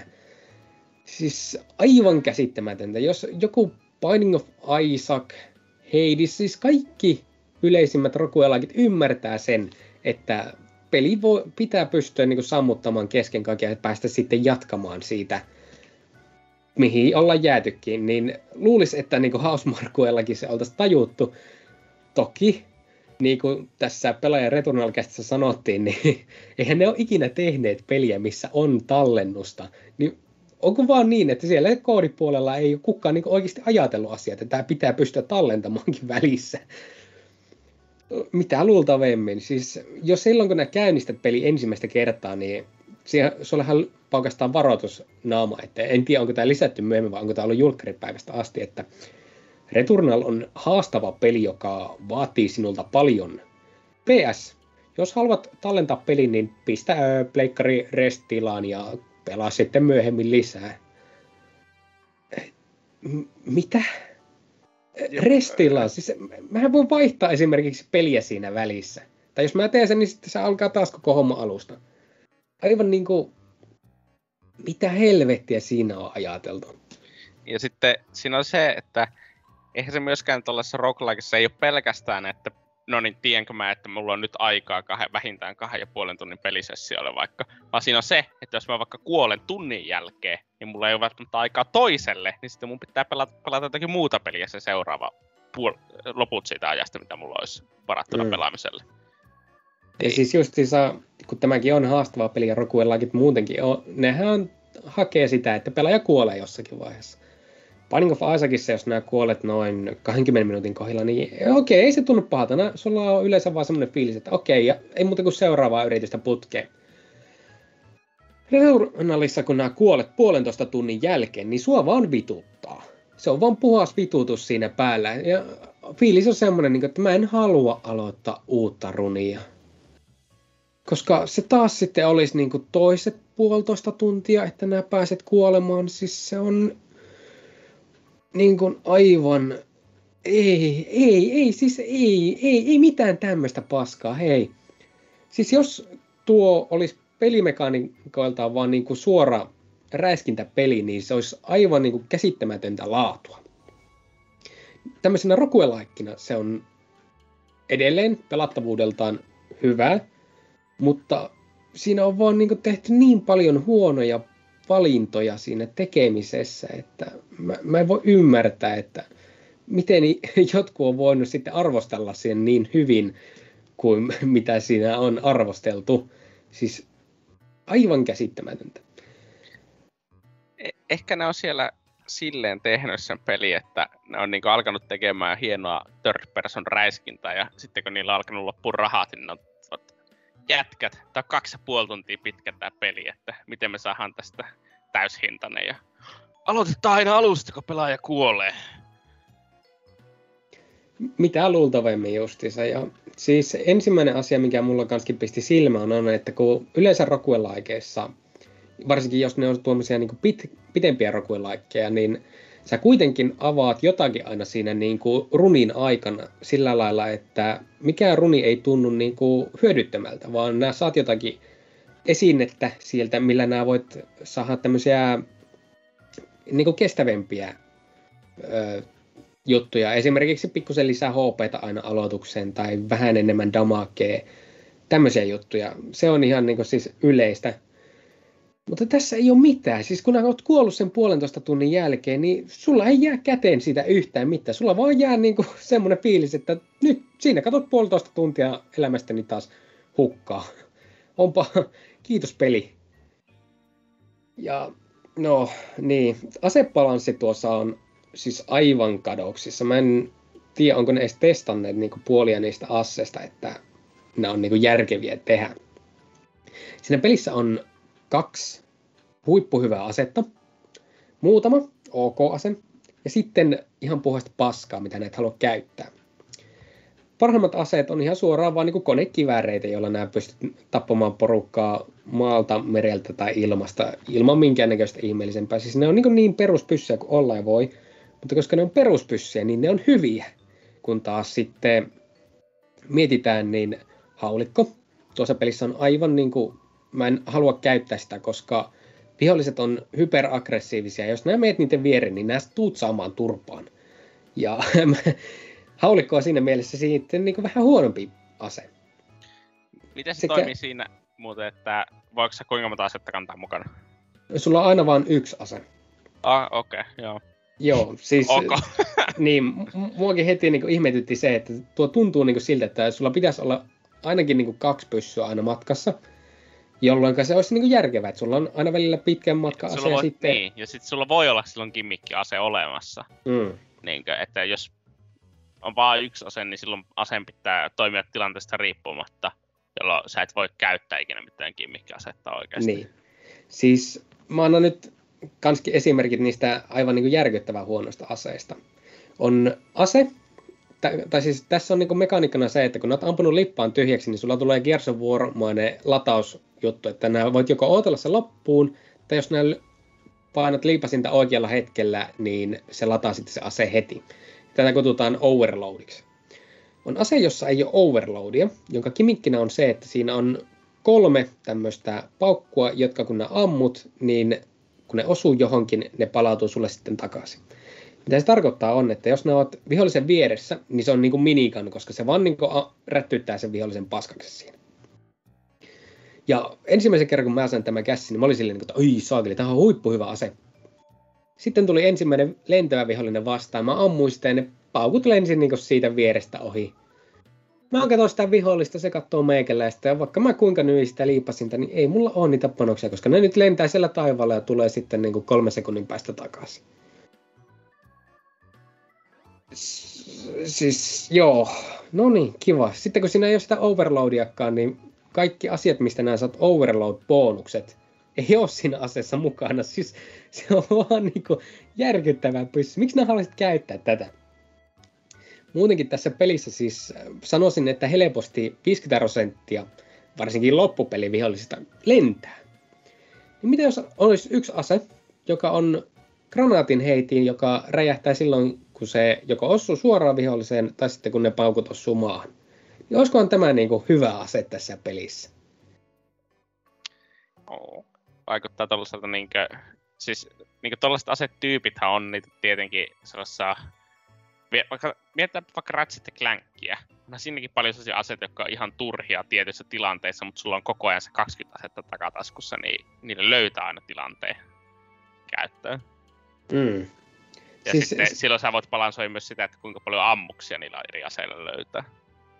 Sepä se. Oletettavasti siinä kaikki aseet syö jotakin yleistä ammusmateriaa tai jotakin vastaavaa, tai sitten Tässä ei, oikeastaan ammukset on loppumattomat, että se on tehty sillä lailla se asemekaniikka, että sulla on vaan loputtomasti paukkuja. Se ainoa niin kuin, aika, milloin nämä et ole ampumassa, on periaatteessa se latausaika. Tai jos sulla on se sardipyssy, niin se ampuu ne paukut jonnekin helvettiin asti. Ja sitten nämä vaan oottelet sitä, että ne palautuu joskus takaisin. Otat siinä välissä turpaa. Niin, hauska. Si- sitten se, no tämä pelihän on jaettu, nyt kevyet spoilerit, tai jaettu kahteen aktiin. Ensimmäinen akti on kolme ekaa bossia, ja toinen akti on sitten periaatteessa se sa- samat alueet, mutta hiukan vaikeampina versioina. Ja se ensimmäinen akti ei ole mun mielestä oikeastaan kovinkaan paha, että kyllä sen nyt saa ihan pelaamalla läpikin, varsinkin sitten kun saa hyvän rynkyn käsissä, niin kyllä se peli menee läpi. Nämä voit periaatteessa vaan mennä niin kuin niillä huo- alemman tason rynkyillä sinne vaike- niin kuin korkeamman tason tyypit läpi. Ei sun tarvitse vaihtaa sitä ikinä, koska yleensä kaikki mitä nämä voisit saada vaihossa on paskempaa, ellei se ole korkeamman tason rynkky. Niin sitten tässä Act 2 viholliset alkaa yhtäkkiä tekemään kaiken näköisiä tempauksia, jotka tuntuu aivan niin kuin järkyttävän perseeltä. Esimerkiksi sulla alkaa tulemaan semmoisia laserrinkuloita, joita läpi olet aikaisemmin pystynyt menemään läpi tai siis niin kuin väistämään läpi, niin nyky sitten ne alkaa sattumaan. Ja niitä kun alkaa olemaan ilmassa sen verran paljon, että sä et periaatteessa pysty tekemään mitään ilman, että nämä otat vahinkoa, niin se alkaa aika äkkiä sattumaan. Ja siis se vahinko skaalaus on hyvin omituinen, sillä kaikki sattuu aivan järkyttävään määrään. Ja koska sä et ikinä pääse niin upgradeaamaan sun HP, tai se ei ikinä niin nouse sille oikeasti, oikeasti, niin sä met periaatteessa Act 1 HPlla ensimmäiseen Act 2 viholliseen, joka läppäsee sua kerran ja sulla lähtee noin puolet HPista niin se tuntuu hyvin tasapainoiselta. Ja varsinkin sitten siellä loppupäässä on yksi semmoinen vihollistyyppi, se ihan perusvihollistyyppi, joka yhdellä iskulla pystyy ottamaan, kun sulla on aivan, niin kuin sulla on täyteen upgradeatut HP. Yksen isku vie sulta neljäsosan HPsta pois. Se ei ole kovin tasapainoista, se tekee siis enemmän damagea yhdellä iskulla kuin mitä pelin viimeinen bossi voi tehdä sen voimakkaimmilla iskuilla. Se tekee kaikilla sen muuveilla semmoista läpyä. Siis se on niin kuin jotakin aivan järkyttävää. Aina kun mä joudun tappelemaan sitä vihollista vastaan, niin en mä edes oikeastaan tappele. Mikä istuu nurkan takana aamun kerrasta ja sitten yritän väistellä niin paljon, että se ei pääse ihon päälle, koska se on hyperaggressiivinen ja se on vaan semmoinen niin kuin runin tappaja. Ja sille kun kuolee sitten siellä viimeisessä tappelu, tai siis niin kuin viimeisessä kentässä justiinsa, ne oot pelannut puolitoista tuntia vai kaksi tuntia, että ne oot päässyt sinne, niin se ei tunnu kivalta. Mikä ei. siis... Tämä on vaan niin kuin kaikin puolin jotenkin niin kuin ristiriitainen teos, että se on huippu hyvää pelattavaa, mutta se ei ole hyvä peli. Niin, eli mekaniikat on hyvin hiottuja, mutta sitten isomman tason suunnittelussa oli varmaan vetty liikaa suomi-viinaa. Joo, tai siis tekilaa, eikö sitä ne äijät vetää näissä enää dokumentissa? Joo, joo. En, en tiedä. Ehkä ne kuitenkin ottavat just tästä näin opikseen ja, ja se oli kyllä hyväkin vielä, että siinä pelaaja Returnal kästissä tämä en, en nyt muista mikä markkinointityyppi se oli, niin mainitti siitä, että he pohtivat, voivatko he lisätä savemekaniikan tähän näin, niin kai ne sitten päätyvät loppujen lopuksi siihen, että eivät voi. Ei, ei he osaa tehdä semmosia. Liian vaikeaa ei jaksa. Niin. Että jos tuosta olisi saanut niinku runista leikattua tunteroisen pois, tai sitten, että olisivat vaan tehneet tuosta Returnalista perinteisen räiskinnän, niin mä sanoisin, että olisi paljon parempi peli. Toki se, että se on mitä 70 euron peli, vai 80, kuitenkin aivan järkyttävä hinta. 80, ihan täysin Niin. Niin tätä näin, se, että sitten se olisi ollut perusräiskintä, joka kestää kahdeksan tuntia, olisi voinut ehkä olla aika monelle ihmiselle vähän liikaa, niin sitten pitää pistää tuommoista pädäystä. Mä nyt on tuossa viimeinkin saamassa sen ihan niinku vihoviimeisen lopun, ja mulla on pelikellossa 18 tuntia, ja sitten kun on saanut tuon läpi, niin oletettavasti en enää ikinä palaa tuon pari, siis mä en vaan kestä sitä yksinkertaisesti. Kuulostaa ihan plussapeliltä, jonka sen olisi pitänyt launchissa jo olla. Että... Eiköhän se tule olemaan tuossa ensi vuoden puolella. Mitä testistä. Mutta joo, siinä on meikäläisen pelailut hyvin lyhyesti ja ytimekkäästi. Joo, aika kauan näistäkin jo poristu, mutta eikä siinä. Kuunnellaan hiukan musiikkia ja mennään sitten uutisten pariin.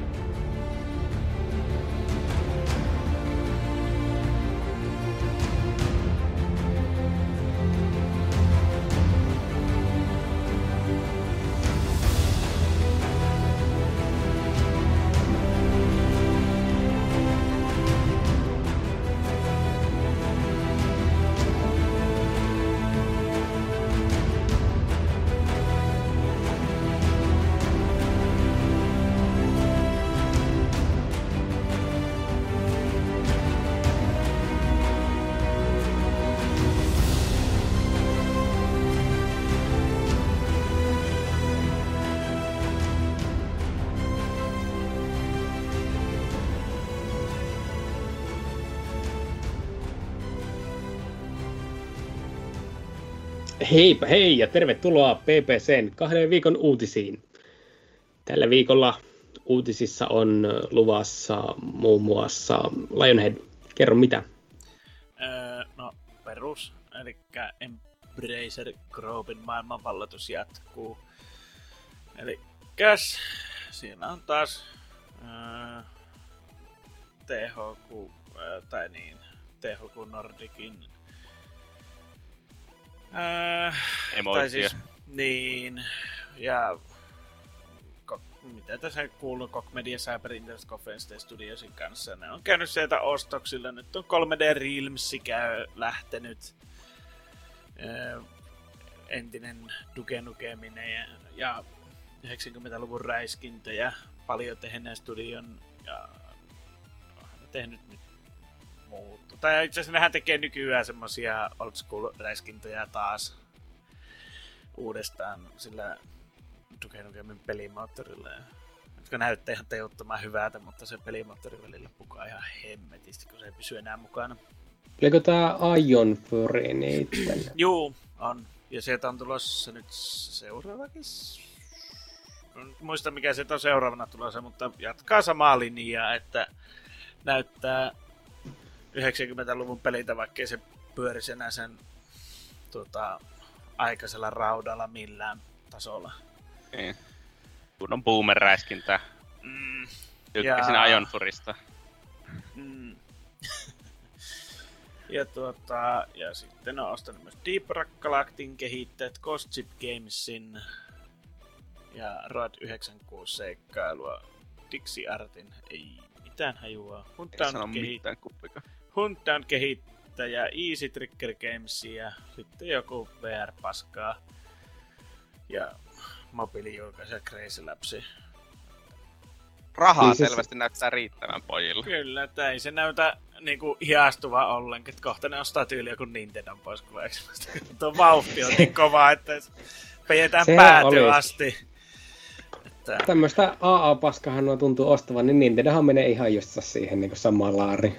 No niin, semmoistahan se on. No, on se. Sitten taas, että no aika no, omalla tavallaan semmosia ehkä äh, mistä se on Under Radar hittejä ollut. Että kyllä, että no, Deep Rock Galactic nyt oli aika isokin hitti jossain vaiheessa Steamissa, että en tiedä vieläkö se ihan samalla lailla pelaajamääriä kerää. Ja sitten tuo 3D Realmsinkin ymmärtääkseni nämä uudet pelit on myynyt aika kovasti. Mitä ne on tehnyt. Joo, ei, ei ne niin kuin missään nimessä ole huonoja pelejä. Itsekin on justiinsa Deep Rock Galacticia jonkin verran pelannut ja ollut silleen, että tämä on ihan mukavaa toimintaa.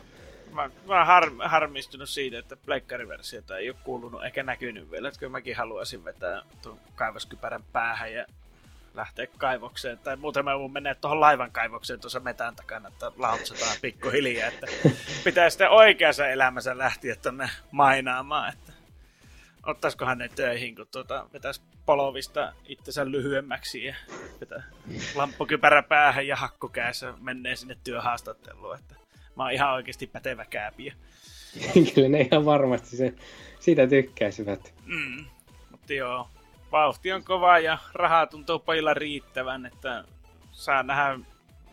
Tosiaan ihan kiinnostavaa nähdä lukuja, että paljonko ne on niin netonnut näillä ostoksilla, että onko ne tehnyt niillä ollenkaan rahaa vai että onko tämä tämmöinen Epikin kaltainen kymmenen vuoden vejätys, että ostetaan kaikki mikä on ilmassa heiluu ilman omistajia ja kat- sitten se romahtaa taas niin kuin THQlle kävi jo yhden kerran aikaisemmin. Niin, tähän alkaa vaan historia toistaa itseään tässä.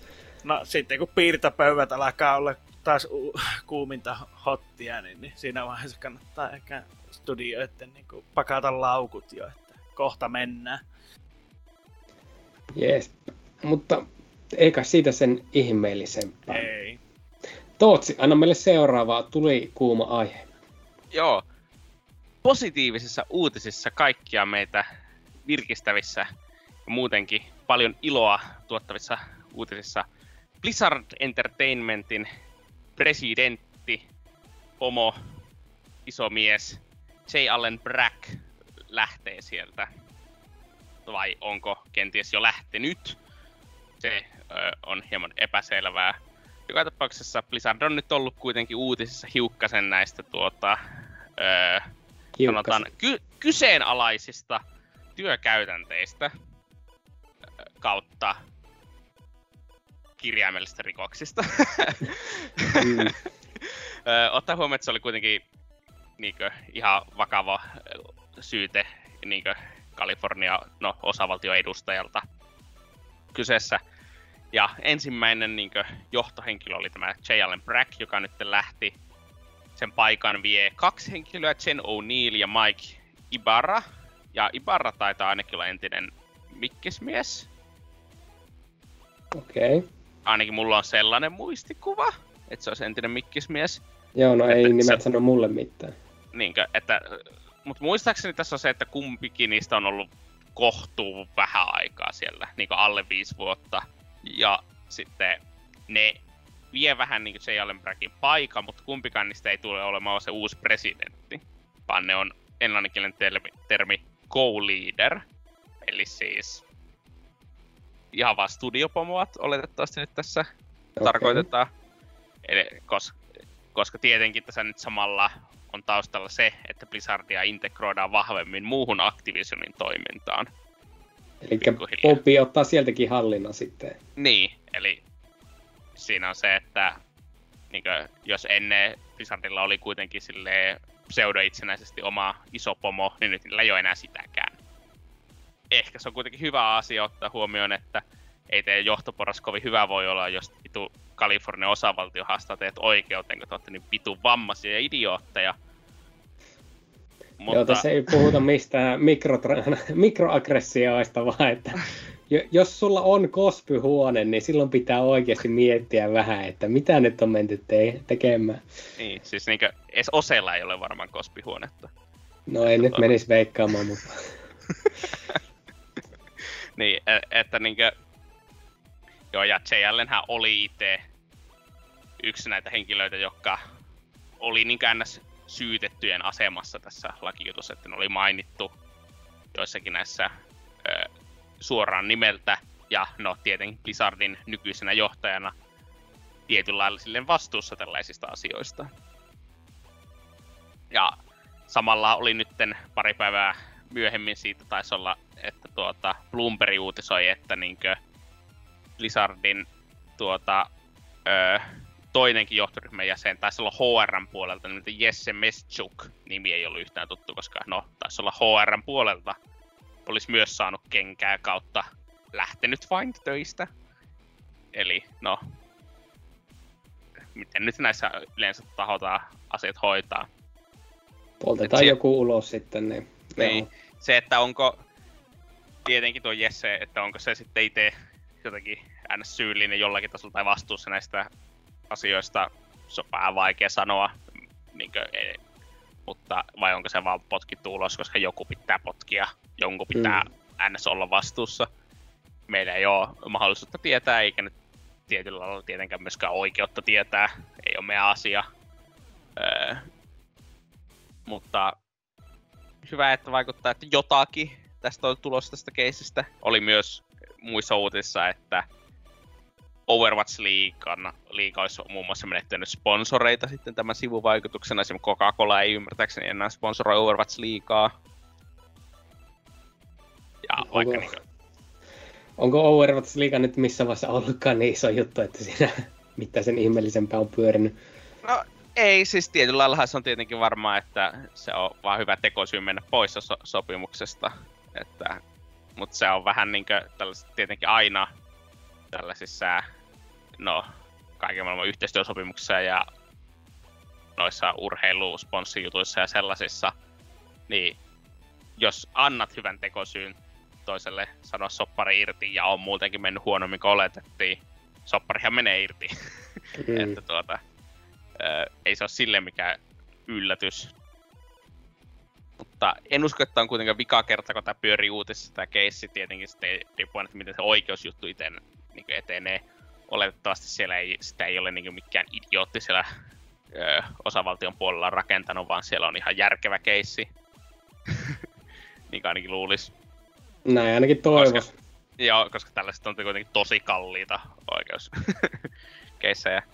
Joo, Blitzardinkin osalta kannattaa just muistaa, että siellä on mitä tuhansia työntekijöitä, niin se, että potkitaan näitä isoja pomoja pois, niin onko se oikeasti sitten niin kulttuuria muokkaavaa? Jep, niin. Tietenkin siinä se, tietyllä laillahan se kulttuuri leviää sieltä ylhäältä alaspäin, mutta siinä on se, että jos niin joka, joka toisessa tiimissä niin ti- tiimimanageri on joku sellainen kun fratboy, jonka mielestä on oikein hauskaa käydä laittamassa, piirtämässä vaikka isoja peeniksiä kaikkien pöydille, varsinkin se ai, tiimi ainoan naishenkilön pöydälle, niin en mä nyt tiedä, ei se nyt hetkessä katoa sieltä sellaiset asiat. Näinpä. Niin, että, niin, että se vaatii muutoksia prosesseihin ja monella tasolla. Ja niin, Blizzardin ymmärtääkseni kuitenkin vähän sinne mennään töihin, koska halutaan olla töissä Blizzardilla. Ne ei tarjoa sinällään muuten mitään älyttömän hyviä etuja tai palkkaa verrattuna muihin saman alueen tuota, pelistudioihin ja ylipäänsä teknologiafirmoihin. Niin tällaiset siinä mielessä tietenkin iskee kovasti niiden maineeseen. Ja sitä ei nyt ei tietenkään seuraava vuoden aikana välttämättä nähdä missä, ellei, no tietenkin voi se olla, että siellä on nyt tällä hetkellä työmotivaatio ihan alhaalla ja asiat saa aikaiseksi ihan vitusti huonommin kuin aikaisemmin. Mutta se, että onko minkä sellainen Blizzard, mitä me ajatellaan nyt Blizzardista, onko se enää tunnistettava viiden vuoden päästä? Se on ehkä se niin relevantimpi asia suoraan tähän tuota, mm. oikeusjuttuun. No, nähtävä se jää ja saa nähdä nyt, että miten käy Blizzardin tällä hetkellä työllä oleviin peleihin, peleen kanssa, että siellä on lakkoiltu ja kaikkea. Niin mm. Miten käy se... Overwatch 2 ja Diablo 2 Remastered? Niin, ja sitten tässä on myös se, että kuka oli se Overwatchin johtojehu, joka lähti jonkin aikaa sitten justiinsa? Uh, Jeff Kaplan. Joo, just siis se. Niin esim, että minkä takia tällaiset henkilöt on lähtenyt. Niin kuin, että onko tämä ollut tiedossa jo aikaisemmin, niin kuin, että, että asiat ei Kaplani ole ns. hyvin. Kaplani otti kyllä muutenkin veksi, kun se ei, se, kyllä semmoinen tupajumi, että, tuota, että parasta mitä se koko aikana sai, niin se pätkä, missä se takka tulee ääressä, se 10 tuntia klippi, missä se heiluttelee käsiä. Niin. Joo, sitäpä. Siinä taisi olla Blitzardin meiningit. Ja no niin, kuten mainittiin, niin ei varmaan jää sitten niin viimeiseksi mitä kuullaan Blitzardilta, että koko ajanhan tämä oikeasti Kunhan Harstonen seuraava lisäri ei myöhästy, niin se on ihan sama, vaikka siellä on koko pääpaikka tuleessa. Niin.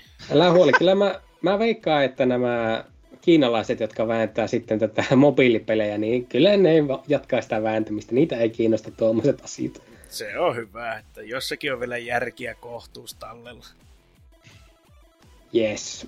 No niin, otetaanpa sitten vielä päivän viimeinen kuuma uutinen, eli Sony ilmoittaa, että Pleikkari Vitoinen ei myy enää tappiolla. Tai siis tarkennettuna tämä kalliimpi pleikkari ei myy enää tappiolla.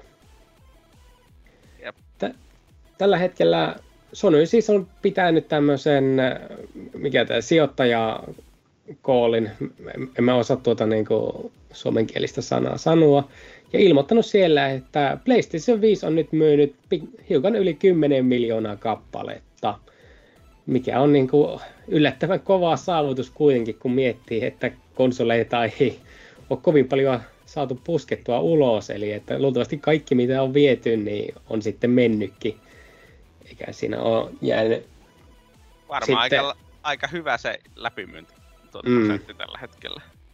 Sepä se. Samassa koolissa ne sitten on myöskin maininneet, että kun tämä levyasemallinen Pleikkari 5 ei myy enää tappiolla, niin kohta puolin myöskään digitaalinen versio ei myy enää tappiolla, koska se lisää kaikkien muun tätä näin raudan myyntiä, muun muassa Pleikkari 4 ja tätä ohjaimien myyntiä. Mä en nyt ihan ymmärrä tuota, että minkä takia ne on silleen, niin että hei, digitaalinen versio ei myy kohta enää tappiolla, koska Pleikkari 4 myydään edelleen. Niin. Joo, tuo vähän haiskahtaa vähän silleen, niin kuin, että se on kierretty, niin kuin, että, että joo, siis me ei tehdä tappiolla, siis samahan se sanoo heti julkaisussa, että joo, ei, me ei myy tätä tappiolla sen takia, koska me lasketaan, että ne ostaa viisi peliä. Mm, ja PS tieten... sitten vuodessa. Niin, joka on tietenkin tietyllä lailla, että miten, miten se julkaisuhinta on ajateltu. Mutta silti me sanotaan, että konsolit myy, myy julkaisussa tappiolla. Koska ei, ei lisätuotteella niin pitäisi olla siihen mitään merkitystä. Näinpä. Ja ehkä sitten niin kuin oikeastaan mielenkiintoisin asia tässä uutisessa on se, että Sony mukaan ne on saaneet näitä konsoliosia niin, että vuoden loppuun mennessä ovat saaneet vielä tehtyä noin 4 miljoonaa konsolia lisää, eli luultavasti jouluaattona niin Pleikkari Vitosta löytää ihan kaupasta asti, ehkä. Ainakin olisi toivoit näin. Niin, mikä se oli, että Turussa voi kävellä kauppaan mihin, oliko se alkukesästä vai oliko se keväällä? Joo, joo, vähän ennen kesää niin piti pystyä käymään kaupassa sitä hakemassa. Ei ole vielä tapahtunut. Mutta kyllähän nyt on täälläkin näkynyt, että joka päivä tulee verkkokauppoihin lisää ja lisää pleikkareita, että kyllä nyt niitä on alkanut joo. viimein valumaan tännekin asti. Joo, siis jos, jos ei olisi tuota joulua tulossa, niin olisi varmaan vain muutama kuukautta ennen siihen, että sitä pystyisi kävelen kauppa. Mutta mä veikkaan, että menee yli jouluun ihan vaan pakollisista joulusyistä. Mm. Mutta niin, että ihmiset saa nyt jo tilattua pleikkareita ja no Elisalla taitaa vieläkin olla aika pitkät jonot oletettavasti, että milloin ne saavat pleikkarit eteenpäin, mutta tietyistä kaupoista kun tilaa, niin sitten niitä saa. Sitten täällä olisi mainittu lukuja isoista myynneistä ja siitä, että vau, siisti Sony takoo rahaa. Ja eikä siinä me nostetaan peukkua Sonylle siitä, että takokaa vaan lisää rahaa, että se nyt on teille suotu oikeus vaikka. Niin on se kiva kuitenkin, että pelit olisi ihmismäisen hintaisia, mutta niin. eihän siinä mitään. Että... Joo, kyllä se 80 euroa Ratchet Clankista hiukkasen sattui niin syömön pohjasta, mutta Joo, jos, jos tulevakin pelit olisi sen tasoisia, niin ei tunnu niin pahalta. Se on kuule, pelien tekeminen on kallista. näinhän se on. ja ostaminen vielä kalliimpaa. ei, ei noille tuota i- idiottipaska tuota, taiteilijoille ja koodareille tarvitse paljon maksaa. Ne menis oikeesti Eikö se töihin, ole jos ne osais kutsumusammatti? lahjattomia, mutta joo. Viisat ihmiset menee muuhun softaan eikä pe- pelialalla. Juuri näin. Joo, eiköhän siinä ole meidän kahden viikon kuumat uutiset nytten käyty. Vähän oli ehkä kuivahkoa. Yllätyskö keskikesä? Että, Niin. niin. Ainoa muu tärkeä asia, mitä on ilmestynyt, oli se, että Epic on tehnyt ihan vitusti tappiota ja nauretaan räkäisesti niin. Epicille. Minä tästä me voitaisiin nauraa räkäisesti, mutta ei me saa tästä mitään. Sanotaan, että ei saa mitään oikeasti uutta infoa. Ja näin, eiköhän me aleta taas pistää vähän musiikkia ja mainosta ja mennä sitten pääosion pariin.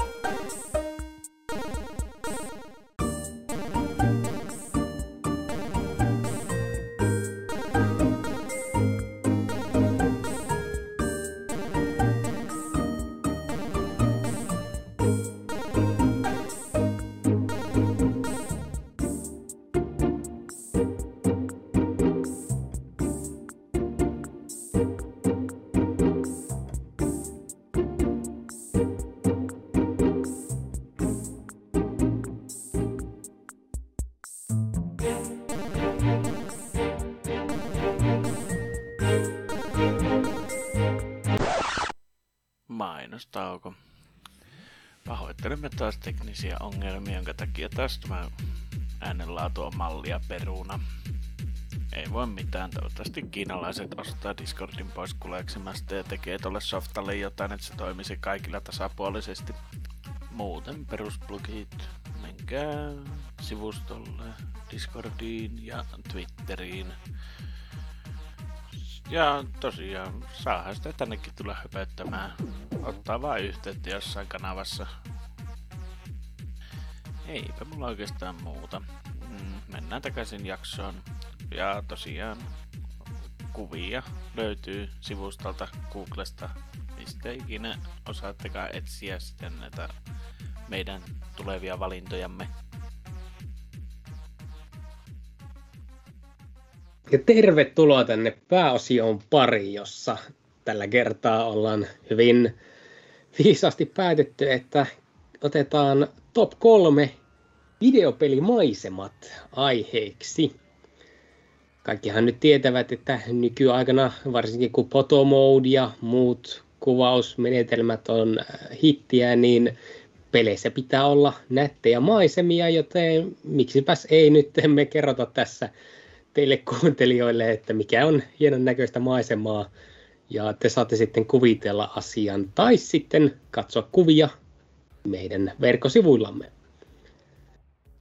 Ja jos YouTube-videoiden tekijät on oikein näppärin, niin laittaa se kuva videonkin, mutta sitä mä en No, oikein älä, älä nyt suosittele semmoista, että ne pelaisi sitä peliä ja ne kävis Ei. kattelemassa niitä, mutta katsoo YouTubesta niin kuin kaikki muutkin tänä päivänä tekee. Että Sehän se on tärkeintä, että kunhan nyt jotenkin näkee sen.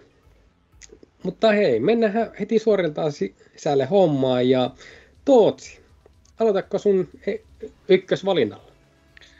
Nämä ei ole itse asiassa mitenkään järjestetty nämä mun valinnat, mutta tuota, aloittaa ensimmäisenä tällaisella, yl, minust, minulta tuleena varmasti yllätyksellisenä pelisarjana.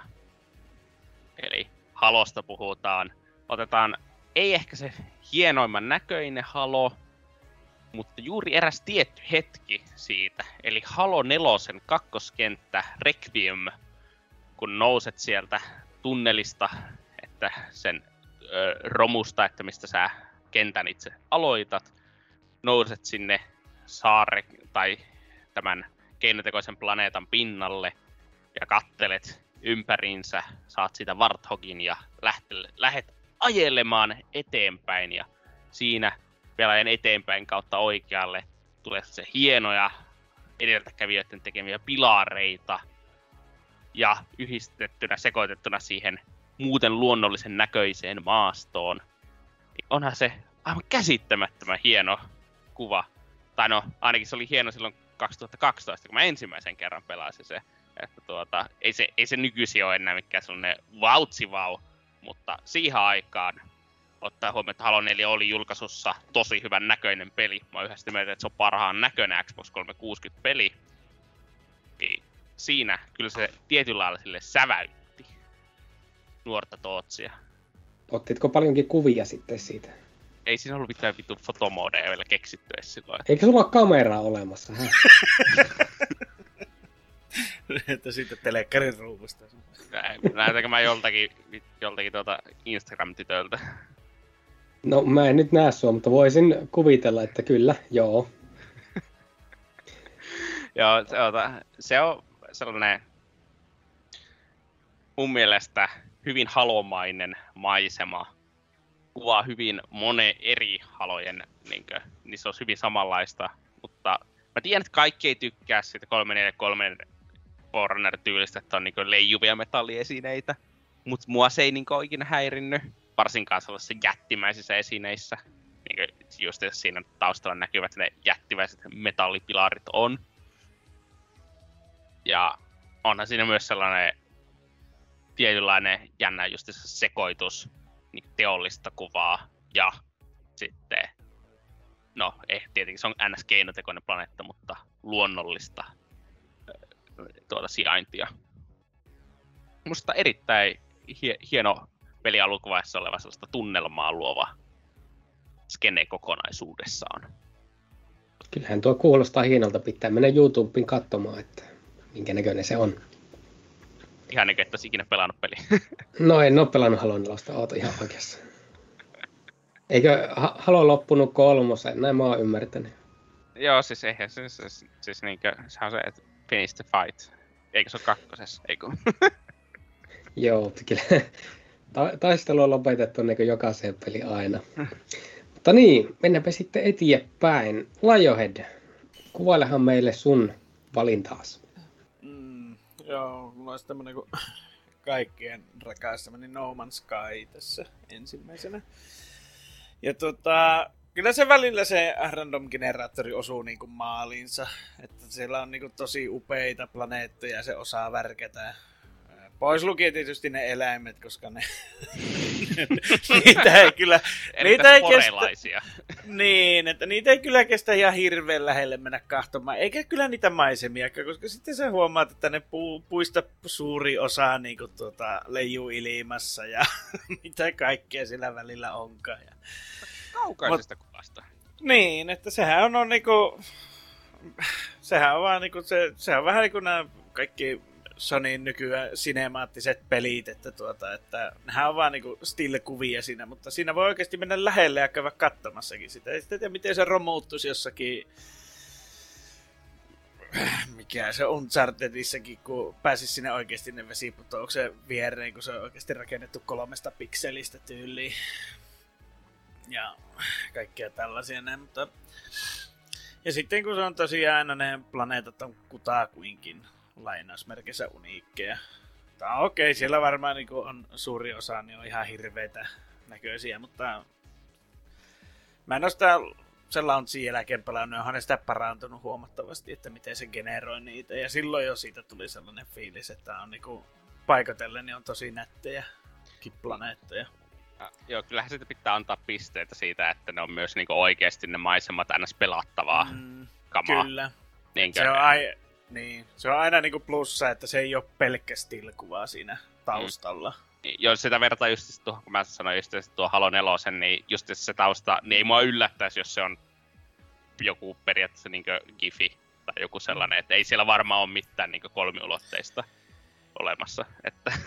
Mm.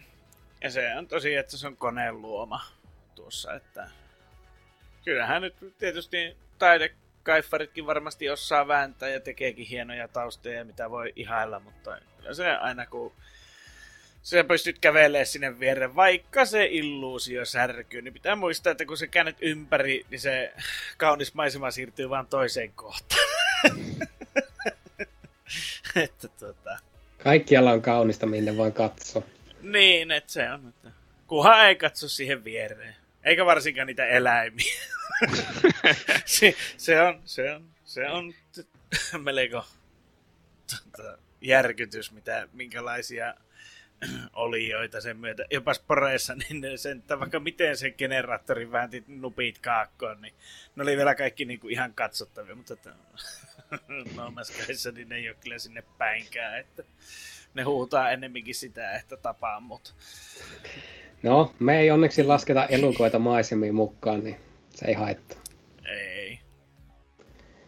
Joo, meikäläisen valinta, niin voisin mainita tämmöisen kuin Super Mario Odysseyssä, kun nää pääset ensimmäiseen oikean Kingdomiin, eli tähän Cascade Kingdomiin, niin se on ehkä semmoinen maisema, joka kuitenkin jää sille suht kohta elävästi päähän, että se on tämmöinen niin kuin pikkusaari, jossa on vesiputous, jonka päällä on tämmöinen luuranko, ja siinä on vaan heti semmoinen niin kuin olo, että okei, tämä on ihan selvästi Mario-peli, mutta tässä on niin kuin jotakin paljon erikoisempaa ja mystisempää, ja se jää sitten semmoisena niin seikkailun maisemana heti ensimmäisenä mieleen, että tästä tämä homma lähtee oikeasti.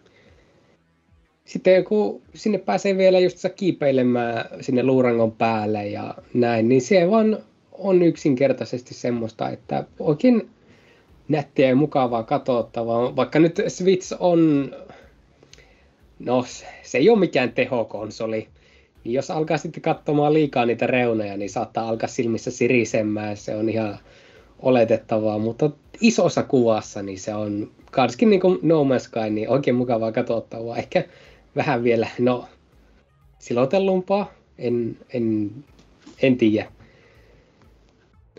Toinen on oikeasti tehokonsolipeli ja toinen on sitten käsikonsolipeli, niin joo.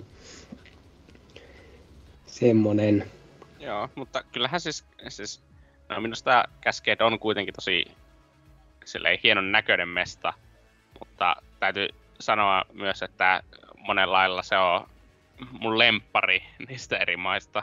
En nyt muista, Kingdomithan niin sanotaan aina tuossa mm. Odysseissa, että se on toisaalta silleen niinkö, ei liian geneerisen oloinen ja näköinen, mutta niinkö, ei myöskään sellainen ihan öö, liian pilli. Sanotaan, että siinä on muutama joku vähän sellainen, joka minusta vettää visuaalisesti vähän yli ja vähän omituisia verrattuna taas sitten niin Cascade on ehkä sellainen hyvä se, se on niinku loistava ensimmäisen maailman kenttä justiinsa mun mielestä. Joo, tai... joo, siis on se tosi hyvä justiinsa. Siis tietenkin, jos ihan pelin loppuvaiheessa tulisi sellainen maailma, niin olisi se silloin ehkä vähän tylsä.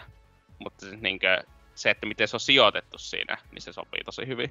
Hmm. Se on just se seikkailu aloittava niin kuin, juttu. Ainoa, mikä niin kuin Odysseissa ehkä tulee meikäläisen mielestä lähellekään, on sitten se, mikä vesikenttä onkaan, missä on sitten se malja siinä keskellä, niin se nyt on myöskin maisemiltaan yllättävän siis se on jotenkin semmoinen niin paratiisimaisen oloinen, mutta... Se on että... vittumainen pelata, niin mua vituttaa, jos mä näen no, niin, siitä, no. niin se ei voi olla hyvä maisema. se nyt on aina sitten vähän ikävämpi puoli. Ja senkin takia justiinsa, että käskedi jää enemmän sitten semmoiseen mieleenpainuvana, niin sen mä oon tähän valinnut. Sitten, Tootsi, olisiko kakkosta? Joo, kakkosena on tuota, tällaisesta pelistä, josta ei ole ikinä ennen puhuttu, eli Breath of the Wildista juuri se Great Plateaun esittelyjuttu, kun poistut sieltä luolasta ja lähdet käveleen siihen tuota reunalle ja näet sen koko Hyrulein maailman siellä taustalla. Siellä on se kuolonvuori vai mikä sen nimi nyt olisikaan. en oikeasti muista mikä sen nimi on englanniksi. Mutta joka tapauksessa ja kaikkea sellaista hienoa näkyy taustalla. Ja onhan se niin sellainen hyvä tunnelman luoja näyttää, tämä on se maailma, missä sä seikkailet. Näetkö nuo asiat tuolla kaukana? Sä oikeasti voit mennä sinne, eikä niinkö Battletoads-tyylillä, että voisit mennä sinne. Vai? Mm. Ja sellaista, että musta se on tosi hieno tapa esitellä niinkö, tietenkin Nintendo-peleissä kun puhutaan siitä, niin normaali pelistudio olettaa, että sä tiedät, että miten open world-pelit toimii, Nintendo ei oleta. Ne tietyllä lailla koko Breath of alun, niillä sillä rakentaa sitä tunnelmaa, vie sen kameran tahalleen sinne taakse ja näyttää sulle sitä kauas sitä maailmaa ja sellaista. Valmistelee sua siihen, että nyt lähdetään seikkailemaan jättimäisessä maailmassa. Niin, jonka takia se ei, ole, se ei toimi minusta yhtä hyvin sille yksittäisenä stillikuvana, vaan se on justiinsa se, kun sä tuut sieltä luolasta se koko parinkymmenen sekunnin kohtaus, että missä se näkyy ja tulee selväksi se maailman koko sulle. Mm. Ja sitten sekin just se, että kun nää pystyt, et heti pääse lähtemään sinne isoa maailmaa tutkimaan, vaan nämä vaan kattelet siitä reunalta sinne, että tuolla näkyy tuomusta ja tuolla näkyy tuomusta ja se vaan saa enemmän just sitä halua lähteä tutkimaan sinne sitten aikaiseksi. Jep, niin siinä mielessä toimii tosi hyvin niin motivaationa, koska tietenkin siinä vaiheessa ei oikein ole mitään hajuakaan pelaajalle, että mitä ihmettä siinä pelissä tehdään, koska no, se ei ole mikään tarinapainotteinen peli missään tapauksessa, mutta siinä kohti ei ole edes sitä vähän tarinaa vielä tiedossa. että siitä pikkuhiljaa alkaa asiat selviämään ja että se toimii niin hyvänä alkusysäyksenä. Mm. Erittäin hyvin rakennettu kohtaus ja hieno maisema. Öö, silleen sanotaan, että jos se niin tie, silleen piirretty versio siitä maisemasta tai maalattu, niin minusta toimisi tosi hyvin niin NS-julisteenakin. Todennäköisesti on sellaisia olemassa. Ihan varmasti. Että itse, itse, itelle sille erittäin tärkeä myös siinä mielessä, että siitä alkoi se kolme päivää 50 tuntia vai mitä vittu se nyt olikaan. Yes. vai, kyllä se taisi olla kolme ja puoli päivää, ettei se niin paha ollut, mutta niin. niin, joo, kolme ja, kolme ja puoli, siinähän on niin iso heitto, että... Okei, okay. semmonen, kyllä, ihan oikea loista valinta. Lionhead, mitenkäs sun seuraava? Vasta tiesin, että aika homogeeniseksi mennään nämä kaksi viimeistä, mutta tuota, otetaan nyt tämä ensimmäinen pois alta, eli Stalkerit ylipäänsä. Kaikki kolme mitä ne julkaisi silloin hirveässä ryppäässä. Ää... Eikö se ole vaan semmoista harmaata paskaa kaikki? Se on kaunista harmaata paskaa kaikki. Että justiinsa se, että miten se näkee se rakkauden niihin. Se on ehkä enempikin se, että saako sitä niinku kauniita kuvia. Ei, mutta se on ehkä enempikin sitten, kun sä sitten samoat siellä maailmassa ja sä näet niitä yksityiskohtia hirveästi, että miten se on rakennettu. Että oikeasti siellä on niinku polkupyöräkin jäänyt suurin piirtein ajosta, niin siihen tienposkeen, kun on lavottu kaikki sinne autoihin ja viety pois. Ja näkee se kaunin Neuvostoliiton järjettömyyden, miten, siis kommunistis ei, kommunismissa ei ole mitään vikaa, sehän lähestulkoon toimiva ratkaisu, niin, niin tota, kaikki talokolossit ja kaikki, kaikki näyttää Kouvolalta. Sehän se on kaunista. niin, pitäisi muuttaa Kouvolaan melkein. Niin, niin tota, justiinsa se, että ylipäänsä se okei, ehkä tässä nyt vähän semmoinen kommunismi-fanipoika nostaa päätään, mutta ylipäänsä se, miten järjetöntä se on niin ollut silloin, ja se kaikki näkyy siinä arkkitehtuurissa ja kaikessa muussakin, että kaikki pitää olla yksinkertaisesti, yksinkertaista helppoa rakentaa, ja sitten kun se luodaan siihen pelimaailmaan sitten, että se, että siellä oikeasti on kaikki ne talot on olemassa, kaikki ne huoneet on olemassa. Se, että on, hirveästi on tyhjää, mutta on nähty se vaiva tehdä, että sä voit vaan käydä niissä, koska miksi ei? Jos sä näet jonkun rakennuksen jossakin, niin todennäköisesti siellä ei ole yhtään mitään, mutta sä voit mennä sinne, koska that's fine. Mm, niin, että rakennetaan silleen niin sitä tunnelmaa siinä niin samalla sillä visuaalisella suunnittelulla ja kenttäsuunnittelulla yhteistyössä. Mm, kyllä. Että se Stalkerissa on ollut aina se, että ne, mitkä vie tarinaa eteenpäin, niin sä kyllä huomaat sen siinä, kun tuota sä astut sen lainausmerkissä rajan ylite. Että Tämä olihan näihin jälkimmäisiin on sitten lisätty tosiaan sitten enemmän sitä, että on lainausmerkissä outposteja, jossa on vihollisia sun muita. Ei siellä niinku mitään oikeastaan ole, mutta sinne on vaan lisätty vihollisia, koska on ajateltu, että no kai ne rupeaa ryhmittäytymään sitten tällaisiin klaaneihin ja tappelevat keskenään. Se Clear Sky, muistaakseni, niin se alkaa siitä suolta. Niin se on yksi ehkä pelimaailman kauneimpia aloituksia, kun sä katsot joka suuntaan, niin näkyy vaan sumua ja sitä ruskeata heinää joka suuntaan, ja sulle ei mitään hemmeti hajua, että mihin mä tästä lähden. että tuota, se on. ja, si- ja siinä pelissä kyllä kaikki nuo eläimetkin niin näyttää kauniilta. Ne ei tunnu niin irrallisilta, eikä ne huua, että tapaa, mutta ne huutaa, että silitä. Mä vie mut kotiin, vaikka mulla on mutaatio ja mulla on neljä päätä ja kahdeksan jalkaa, mutta ei se haittaa. Ja raatelee samalla suopalaseksi siinä, niin kuitenkin niin. kotiin pitää vii. Kyllä, mutta se on,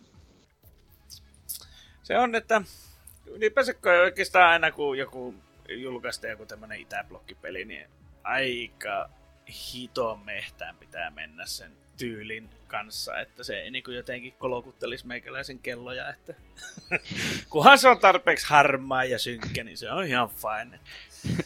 Semmoista Souls-peliä ootellessa, joka tota, Sijoittuu Pietarin lähiö. niin, tai sitten tonne just Tsernobylin alueelle, että olisi kyllä aivan mahtavaa justiinsa. Se kerrostalossakin, niin jotain monstereita tappaa ja viemäreissä. Mm, Ihme, ettei tuommoista ole tehty jo. Kuulostaa kyllä ihan niin hitti tuotteelta. Kyllä, Itäblogin ukot totta kai yhteyttä. yes. No niin, olisiko sitten meikäläisen toinen valinta?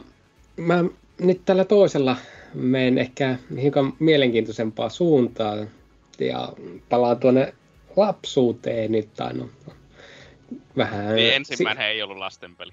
Ei, ei, ei, ei missään nimessä.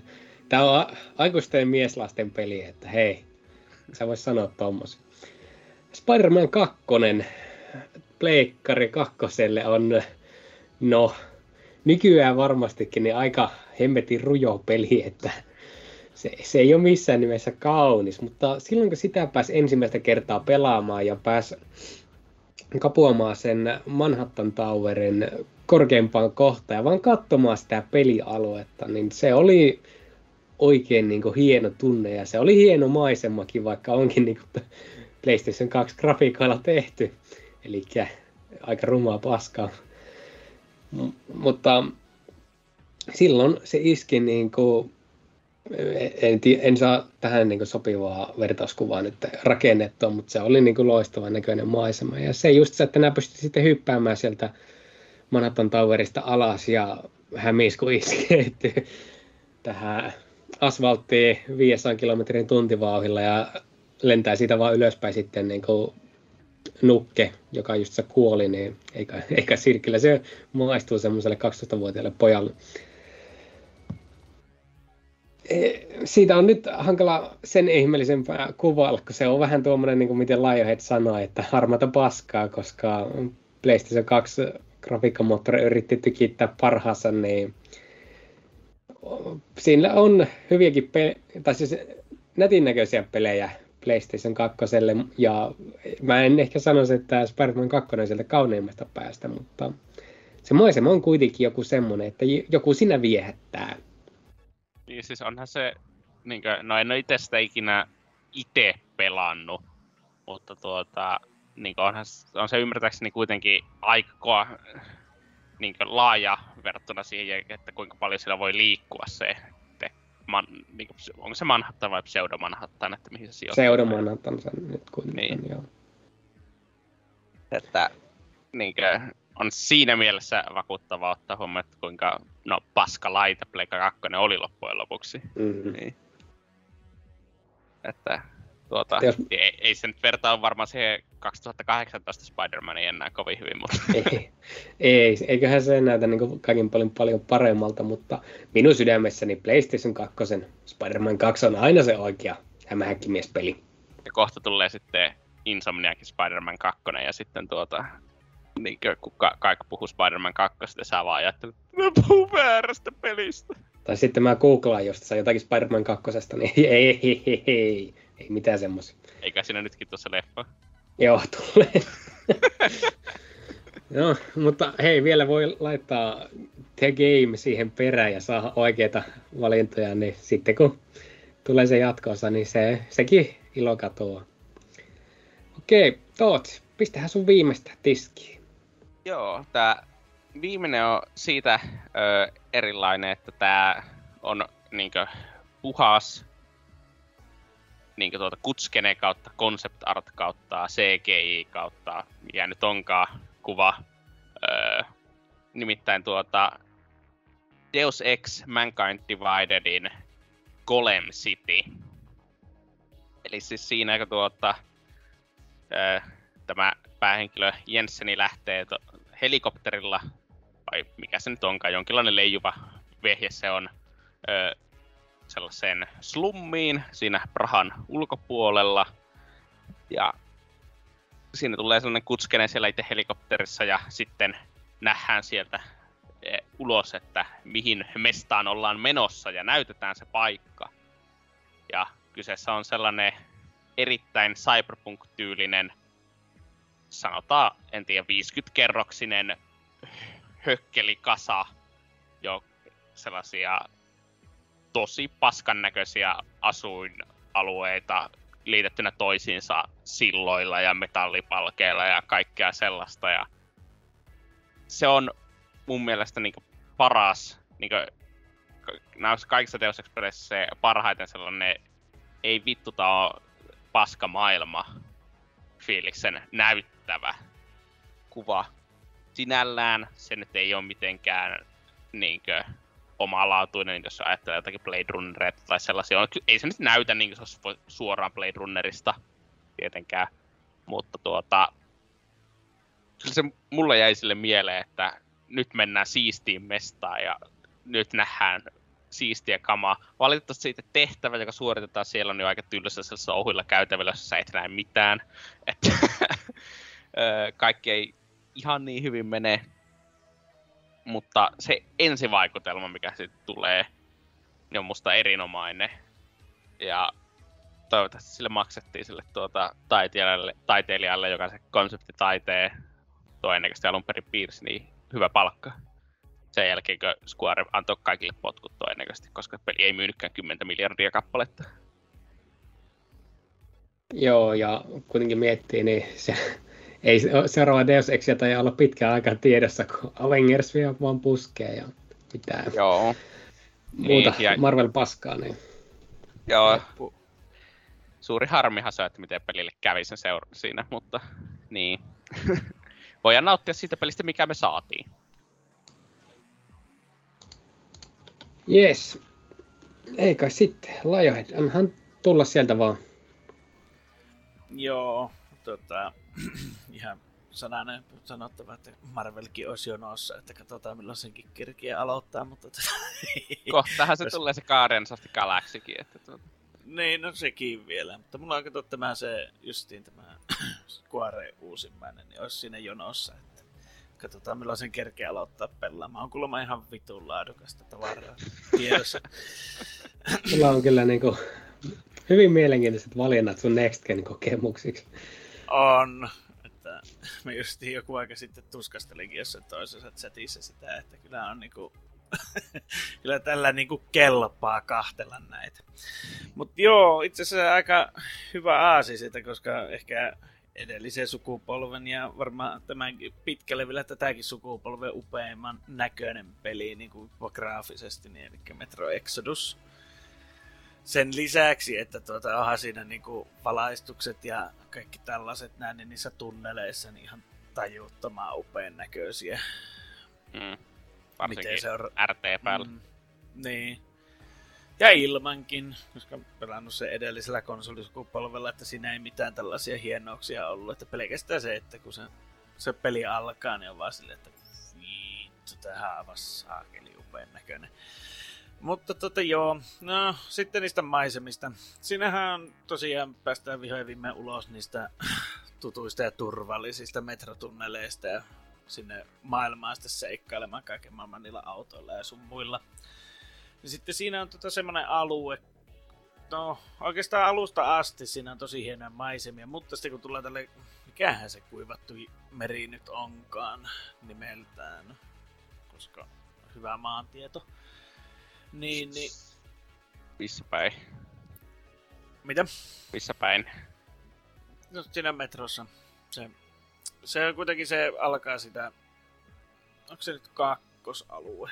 Niin se kuitenkin tullaan semmoisen kuivatun meren rantaa siinä ja siellä on sitten niitä laivaa hylkyjä ja kaikkea mahdollista, mitä sinne on ikinä sitten jäänytkään. Niin, niin se on tosiaan yksi ehkä reippaasti niin kuin kauneimpia asioita, mitä voi nyky- tai edellisellä sukupolvella katsella konsolillaan. Että...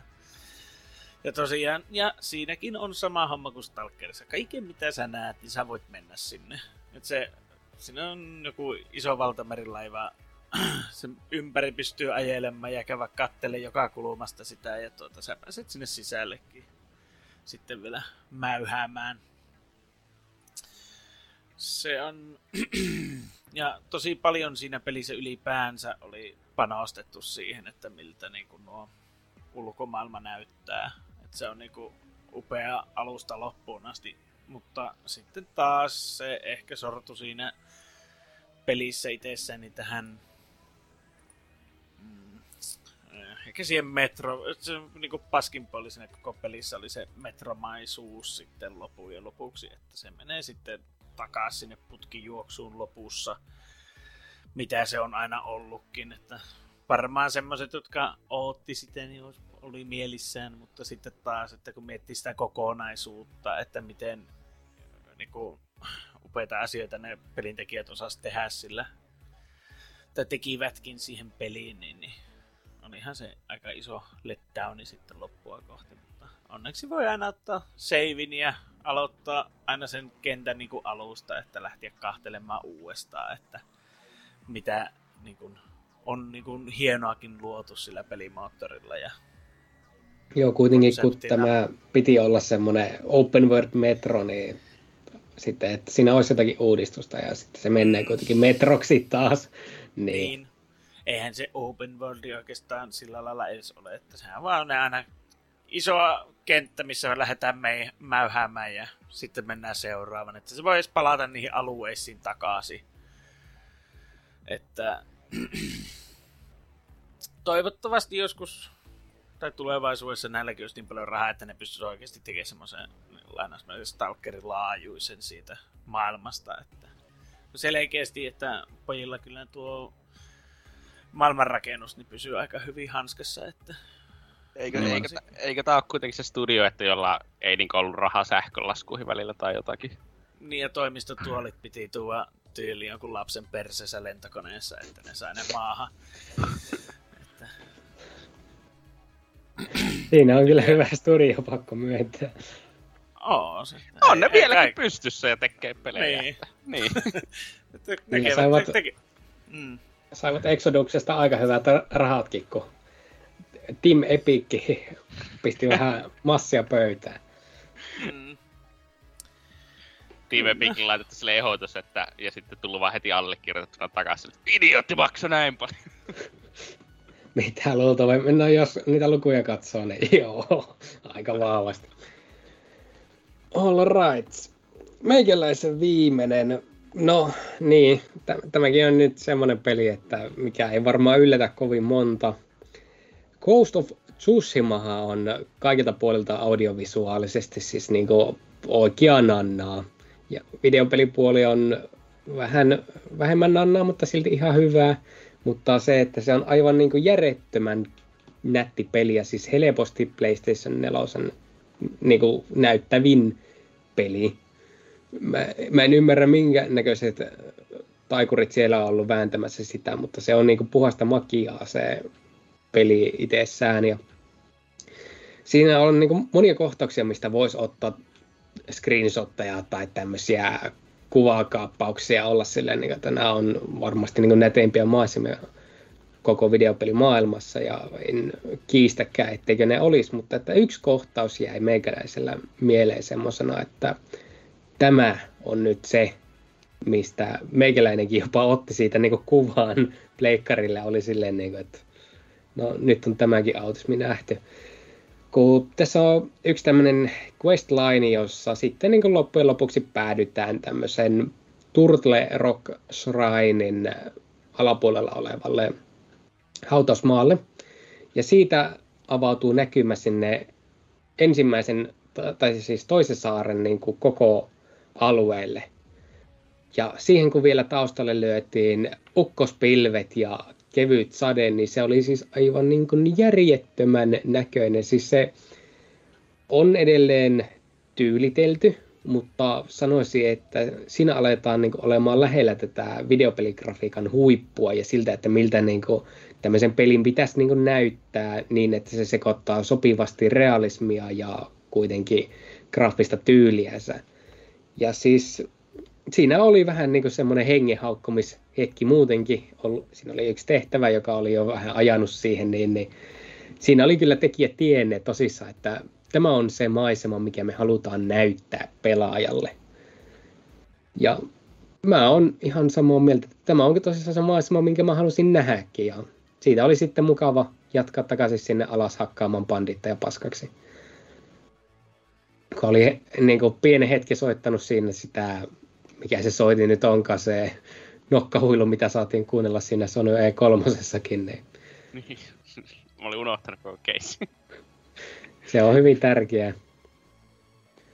Mutta joo, semmonen. No, ei siis, niin onhan Ghost of Tsushima ja niin tietenkin itse noin pelannut sitä, enkä itse asiassa edes nähnyt sitä pelattavan livenä. Mutta tuota, sanotaan, että tietyt sellaiset heinäiset pellot ainakin tulee mieleen siitä, kun mietin, että mikä näyttää niin kuin, öö, valokuvaukselliselta maisemalta. Mm. Eiköhän meillä nyt ala olemaan pääosio taputeltuna ja seuraavaksi sitten siirrytä tuonne viikon kysymyksen pariin sinne siis.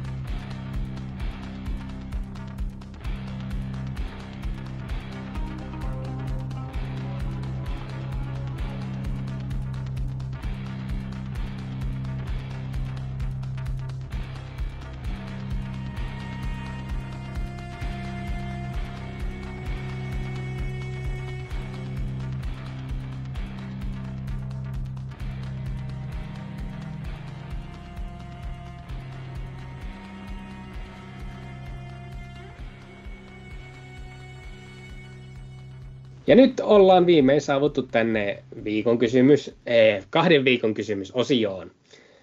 Ja aletaanhan perkaamaan, kun viime viikolla, tai kaksi viikkoa sitten kysyttiin, missä pelissä on kaikkien aikojen toimivimmat ja pelin sopivimmat liikekontrollit? Vastauksia on tullut jonkin verran, ei mitenkään liikaa, en tiedä oliko kysymys hankala, mutta ei kai siinä, lähdetään käymään. Lionhead, anna pallo nimetä. Peli, hetkonen. Peli itsessään on ylihintainen, mutta yksi, kaksi viitsi käytti kyllä kaiken hyödyn ja huvi irti uuden konsolin pikkurisen nysäkapu, nysäkapuloista. Ja sitten Dynaa huuellaan, että milloin se tulee puolustamaan Visailumestaruuttaan. Visailussa hajoaa hajoilut kaikkien osallistujien osalta on muutenkin hyvää kontsaa. Kontentti kuningas Dyna. Mm. Siinä on kyllä mies, jota kaipaisi tänne näin. En osaan vastata tähän kysymykseen nyt tällä hetkellä, että yritetään saada visailua kasaan sitten, kun aikataulut passaa ja keksitään seuraava visailu. Ja siis visailuihin pitää kuitenkin löytää sopivat osallistujat, sopiva aihe, pitää valmistella kyssärit. Siinä on monta asiaa, että, jotka vaatii, että ne, ne saadaan tehtyä. Eli toisin sanoen, milloin Hasuki tai NK jaksaa olla rohkea ja tekee ne. mm. Alright, Tootsi, anna meille seuraavaa. Sitten Simp Anssi sanoo, että tuota, se Gameboylle tullut kirpi, missä piti heilutella Gameboyta, jolla sai ruudulla olevan palloksi muuttuneen kirpin liikkumaan. Tietää kukaan, että mikä, mihin tämä on viittaus. Ei, mulla ei ole ainakaan aavistustakaan. Mä en tiedä, onko tällaista peliä oikeasti olemassa. Joo, no oletettavasti kai, mutta mä uskon sitten, että siinä niinku itse pelissä on ollut se liikesensori, että millä sen on saanut liikenteeseen, koska Gameboyssa ei tai olla mitään kyroa niin, tai sisään. Sit, tai sitten sillä on vaan rikkinäinen Gameboy ja se on heilutellut sitä niin kovaa, että ne nuolinäppäimet on liikkunut. Sekin toimii. Eikö se ennen vanhaa ollut ihan normaalia, kun pelaa sitäkin, niin aina kun piti hypätäkin, niin sinne sohvalla pomppii sitten itsekseen. Niin se on vähän samanlainen, että se on luulu, että se liikkuu silleen, että hyppyttää sitä ruutua. Gameboylla jotenkin onnistunut sen, että isoveli ohjaa tuota taustalla, kun tuota itse vaan hyppii sinne ees. Ei sitä ikinä tiedä. Yes. Sitten on RKO täällä, että Wii Sports muutti sen verran paljon pelimaailmaa, että pakko vastata se, vaikka en pelistä paljon tykkääkään. No joo, ei, ei voi kiiltää. Joo niin, joo, onhan se silleen tietyllä lailla totta, että aika paljon muuttuu pelimaailmassa seurauksena. En ole kyllä itse ikinä pelannut Wii Sportsia, että tuota... Mitä? Näet pelannut Wii Sportsia? on kai tuokin saavutus. Mm. Teidän pitää ottaa seuraava illan istujaisiin ihan vartavasti, että Tootsi pääsee pelaamaan sitä. Kuulostaa kyllä suunnitelma. No niin, siinähän oli meidän sivuston kaikki kyssärit, joten mennäänpä nyt tuonne Discordin puolelle, jossa sitten vastauksia oli pikkusen enemmän. Lajo Joo, Kabanossi. Kinet Sports, minä olen ohjaan. Ja koska vartaloni on yhdistelmä useampalti nopeutta, Markku Suonenvirran voimaa ja hämähäkkimiehen ketteryyttä oli pelinautin tuossa vertaansa vailla. Mm. Sillä lailla. Kinect Sports on kyllä niin siis jopa ironisesti sille kauhea vastaus, että ei ole tarpeeksi hauska. Paska Mä... vastaus Kapanossi. On parempi ensi kerralla. Mä muistan vaan sen Kinectillä Mech Assault-peliin, mikä oli aivan niin järkyttävää paska. Siinä piti, siinä piti läppäistä vitonen niin tiimikaverille, niin vaikka nämä kuinka heilut siinä, niin se ei ikinä läppässyt sitä ja pelissä ei päässyt eteenpäin. niin joo, se oli, joo, se oli jotakin. Joo. Sitten. Nakkimakkara täällä, että Concrete Genie. Kaunis tarina kauniissa pelimaailmassa ja liikekontrollilla, mitkä ei tunnu päälle liimatulta. Onko kukaan meistä pelannut tuota? En. Eikö se ole se kilikalipeli? Eihän sanottuna mulla ei hajuakaan mikä se on. Mä, muistaakseni tämä on just se, missä oli niitä angstimainoksia, missä oli joku potkittu, syrjitty poika, joka sitten piirteli seinille. Oli semmoinen kunnon vannoilija. Aa, joo, se. Joo, joo. Mutta mä aina luulin, että se ei ole niinku mikään move-peli tai tämmöinen. Mä luulin, että se oli ihan oikea peli. siis minun ymmärtääkseni siis se, se piirtely sinne tehtiin jollakin niin kuin, tuota, liikuttamalla ohjainta tai jotain sellaista. Okei, okay. no siis tämä kertoo se, hyvin siis... meidän tietotaitotasosta tästä pelistä. Joo. Sitten Klaus. Vihaan liikekontrolleja, mutta aina välillä joku peli onnistuu niiden kanssa edes melkein. Arms tulee ekana mieleen. Nyrkkien heiluttelu oli ihan kivaa, vaikka lopulta pelasinkin sitä enemmän ihan perinteisillä kontrolleilla. Joo, on kai se kiva heilutella käsiä silleen niin kuin, ihan ilman mitään. Joo, tuo, ei, ar, ar, ei ole Armsia tullut testattua, mutta tuota, sanotaan, että se plus VR voisi olla jotakin, kun laittaa sitten vielä johonkin sopivasti silleen, muut ihmiset pääsee sattuu liikkumaan läheltä, niin kuulostaa sellaiselta hyvältä idealta. Joo, ei kai sitten kun seuraavaa vaan. Sitten kun Almausta Acrobat. Red Steel 2 viille. Toimivat kontrollit, jotka oikeasti paransivat pelikokemusta. Eivätkö tuntuneet pelkältä gimmikiltä? Kunnia mainita varjo Smooth Movesille, jonka kontrolleista ei ainakaan mielikuvitusta puuttunut, vaikka tarkkuus olikin vähän välillä niin ja näin. Mm. Smooth Moves oli kyllä siis, hyvä peli. Oliko Red Steel 1 vai 2 se peli, että joka julkistettiin Viille ja sitten se näytti Pleikka 3 peliltä ja sitten se olikin Juno Wii-peli. Jos oli mä, hulluja bullshotteja. Mä muistan vaan sen, että se näytti tosissaan Wii-pelille sitten loppujen lopuksi, että en, en tiedä, onko siinä ollut niinku semmoista bullshot-meininkiä. Joo, siis kyllä se, se, muistaakseni se oli jompikumpi, joko ykkönen tai kakkonen, joka mainostettiin sellaisella ihan hulluilla bullshoteilla. Että tuota... No, viipeli, mitä voi olettaa. Jep.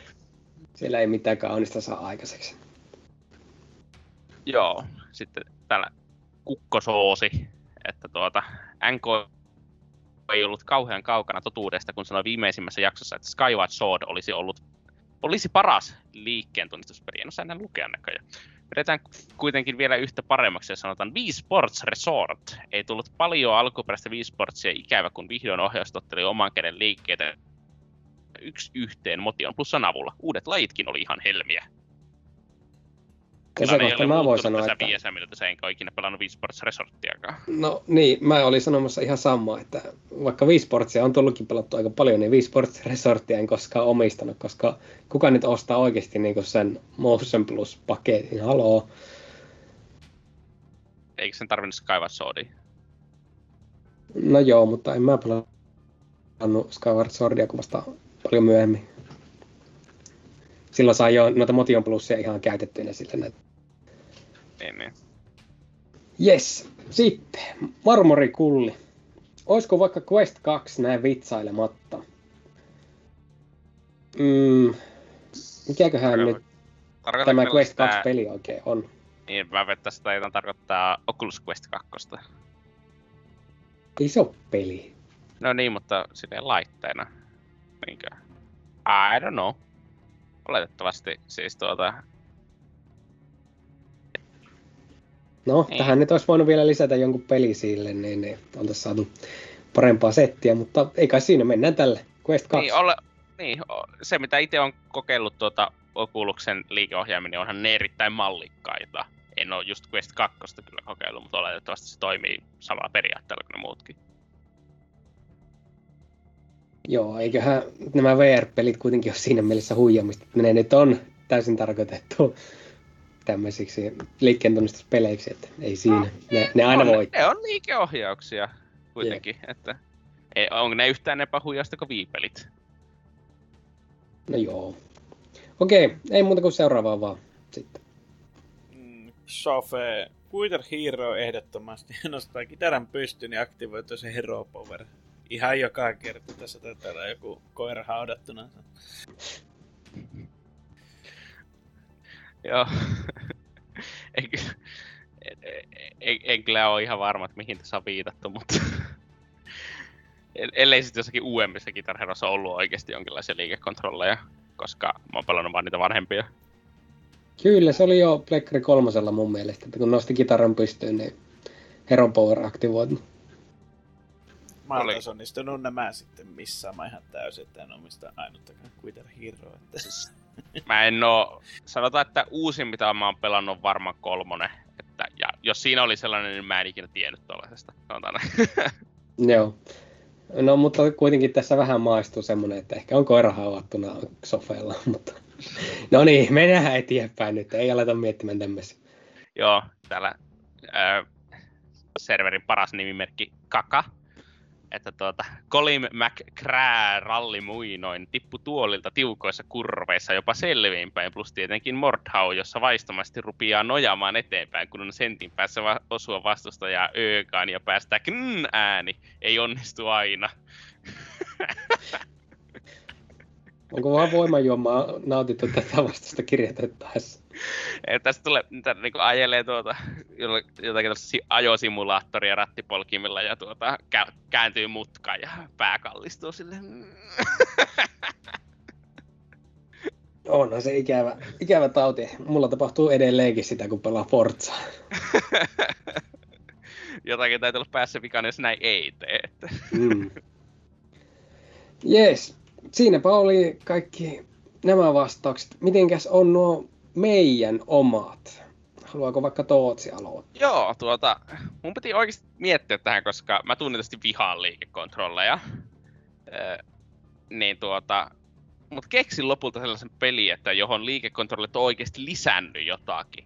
Nimittäin Ocarina of Time 3D 3DSllä. Mm. Siinä liikekontrollit toimii hyvin sen tähtäämisen avustuksena, ottaa huomioon kuinka heikko se tähtäys on normaalisti 3DSllä pelatessa. Koska no, 3DS statti on no, täyttä paskaa, niin jostakin sitä pitää saada sitä jouskarilla tähtäämistä laittaa hienosäätö li, tuolla liikeohjauksella. Toimii Joo. erittäin hyvin. Se on nyt muutenkin ainakin Nintendolla niin hyvin paljon käytössä kaikennäköisissä tähtäyksissä tuo gyrosensorin käyttäminen. Ja se on kyllä niin kuin, ehkä yksi parhaimmista keksinnöistä ikinä, että se tekee jopa niin kuin, ohjaamalla tähtäämisestä siedettävää, eikä vaan semmoista kauheaa paskaa. Joo, Miten... ei, en ole kyllä itse asiassa missään muissa peleissä sitä ikinä käyttänyt muuta kuin Ocarina of Time 3DS ja Mars Mask 3DS. Et... Et edes Breath of the Wildissa käyttänyt? En. En. Miten mä olisin sitä Breath of the Wildissa käyttänyt, kun pelasin Pro-ohjaimella? No, se toimii just se Pro-ohjaimellakin. Joo, mutta silloin mulla oli oikea ohjaajan kädessä, niin mä vaan laitoin kaikki motion että pois, pois, pois, pois, pois. Ei ikinä. No, joo, okei. Okay. Se asia selvä. Lionhead, annahan tulla.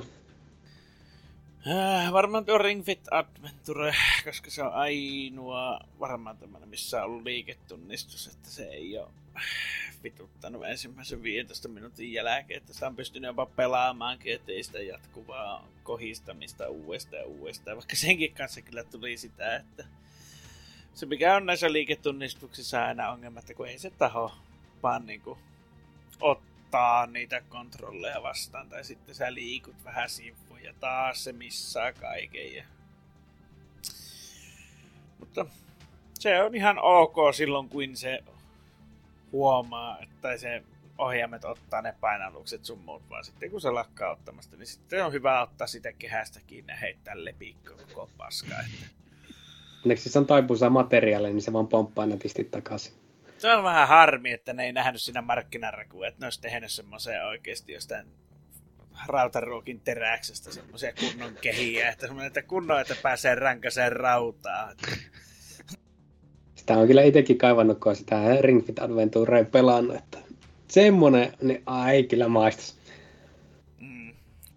Jees, meikäläisen. No, mä aluksi mietin kanskin tuota Ring Fit Adventure, että siinä se on oikein hyvin tehty, mutta loppujen lopuksi päädyin kuitenkin Viin No More Heroesiin, jossa miekan lataaminen onnistuu tällä liikeohjauksella ja sehän on kaikkein tärkeintä opettaa sitä miehen perinteistä ranneliikettä tekemään kunnolla ja sitten kun sitä on harjoitellut tarpeeksi, niin se auttaa oikeassa elämässä tai videopelissä, en tiedä kummin pääsee nyt vaan menee. Osaatte kyllä varmasti kuvitella. Niinkö, mulle tuli niinkö täysin yl- uutena sille, että No More Heroesissa on ollut joskus liikekontrolleja, koska you know, en tietenkään ikinä pelannut mitään sellaista viipipaskaa. No se on viipeli, mitä nää oletat. No mä en tiedä, että se oli viipeli. Okei, okay, no. E, sulla on nyt ihan selvästi sivistyksessä aika paljon aukkoja. Ei muuta mulla, kuin mulla on sivistyksessä sellainen viin, viin kokoinen aukko, mutta tuota, se on niin sille tarkoituksella. Ei, no, no niin, nyt sun pitää ostaa itsellesi ja pelata kaikki viiklassikot niin, läpi. Sähän et aikonut ostaa uutta paksia, niin sä voit ostaa viin ja ruveta kahalaamaan sillä, että kaikkia laatutuotoksia. Joo, mulla on Wii U, että mä voisin sille ostella kaikki. No, siis, ei se nyt ole niin. sama asia. Ja ei tämä nyt niinku parane tästä yhtään mihinkään, että oot sille niinku, että en ole viitä ikinä omistanut, mutta Wii Uun omistan. Niin. Mm. Okei, seuraava kahden viikon kysymys on sellainen kuin, käytätkö fotomodea peleissä? Ja mikäli jos teillä on jopa kuvamateriaalia, niin ei kukaan nyt estä sitä liittämästä tai linkittämästä, että sanahan on vapaata. Okei. Sekä lyömässä sinne joku mega ns linki sinne. miljoona gigaa. Terve. Chippipompit lentelee. Ai että maistuu. Kasti alkaa olla nyt purkissa. Mitkä on mietteet? Kerro vaikka Lajohed ensimmäisenä. Mikä se oven takaa kuuluu hirviä huuto, että, tuota, että pitää ne lähteä tietenkin kohta heiluttelemaan vauva ja mikä tässä, katsellaan milloin taas seuraava kerran joutaa, että varmaan sitten kun vähän vähemmän haisee nuo kamppeet vanhalle maidolle ja sitä rattaa, että kyllä se lapsiperheen arki on ihanaa, että onneksi parhaat vuodet on vielä edessä. Että. No, älä huoli, se on sitten niin neljä vuotta, niin, tai mitä, neljä, viisi vuotta, sen jälkeen se jo kävelee omilla jaloilla ja sitten voit jättää se oma onnensa noin. No, sitten voi lähteä mitä tupakkaa. Niin näkeehän se, mitä Tootsille on käynyt, että tätä ei se kävele vieläkään.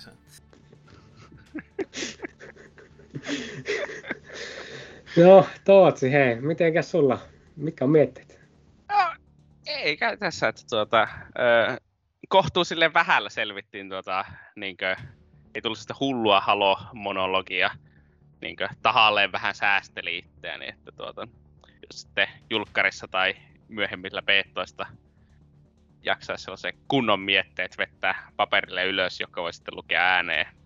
Mutta tuota, ihan, ihan kiva oli. Öö, taas oli ollut hetken aika tauko, en nyt varmaan kuinka kauan, mutta jonkin aikaa taukoa, kun ei enää eh, ehdi ihan joka ikisen kästiin mukaan, mutta tuota, ja kiva setti ja valitettavasti vähän tuota, sanotaan tälleen tältä kulissien takaa tietoa, että alo- aloitus tuota myöhästyi, koska mä oon idiootti, mutta... no niin, se on kiva, että näin päätit kertoa tämän sitten kaikille kansalle. Mutta joo, ei, ei, ei sen mennyt ihan keskiyöhön saakka. Että ei, ei, ei katastrofi. Tässä on vielä ihan hyvin aikaa lähteä vetämään pisseen. Joo, eikä siinä. Itsestäkin oli ihan mukava käydä puhumassa, vaikka tulikin tämmöinen pikkusen impromptu hyökkäystä ennen näin kesken kaiken. Ja niin, saa nähdä sitten, että milloin taas ensi kerralla ja millä kokoonpanolla mennään, mutta se on kuulkaa niin kuulijat, että ensi kertaan.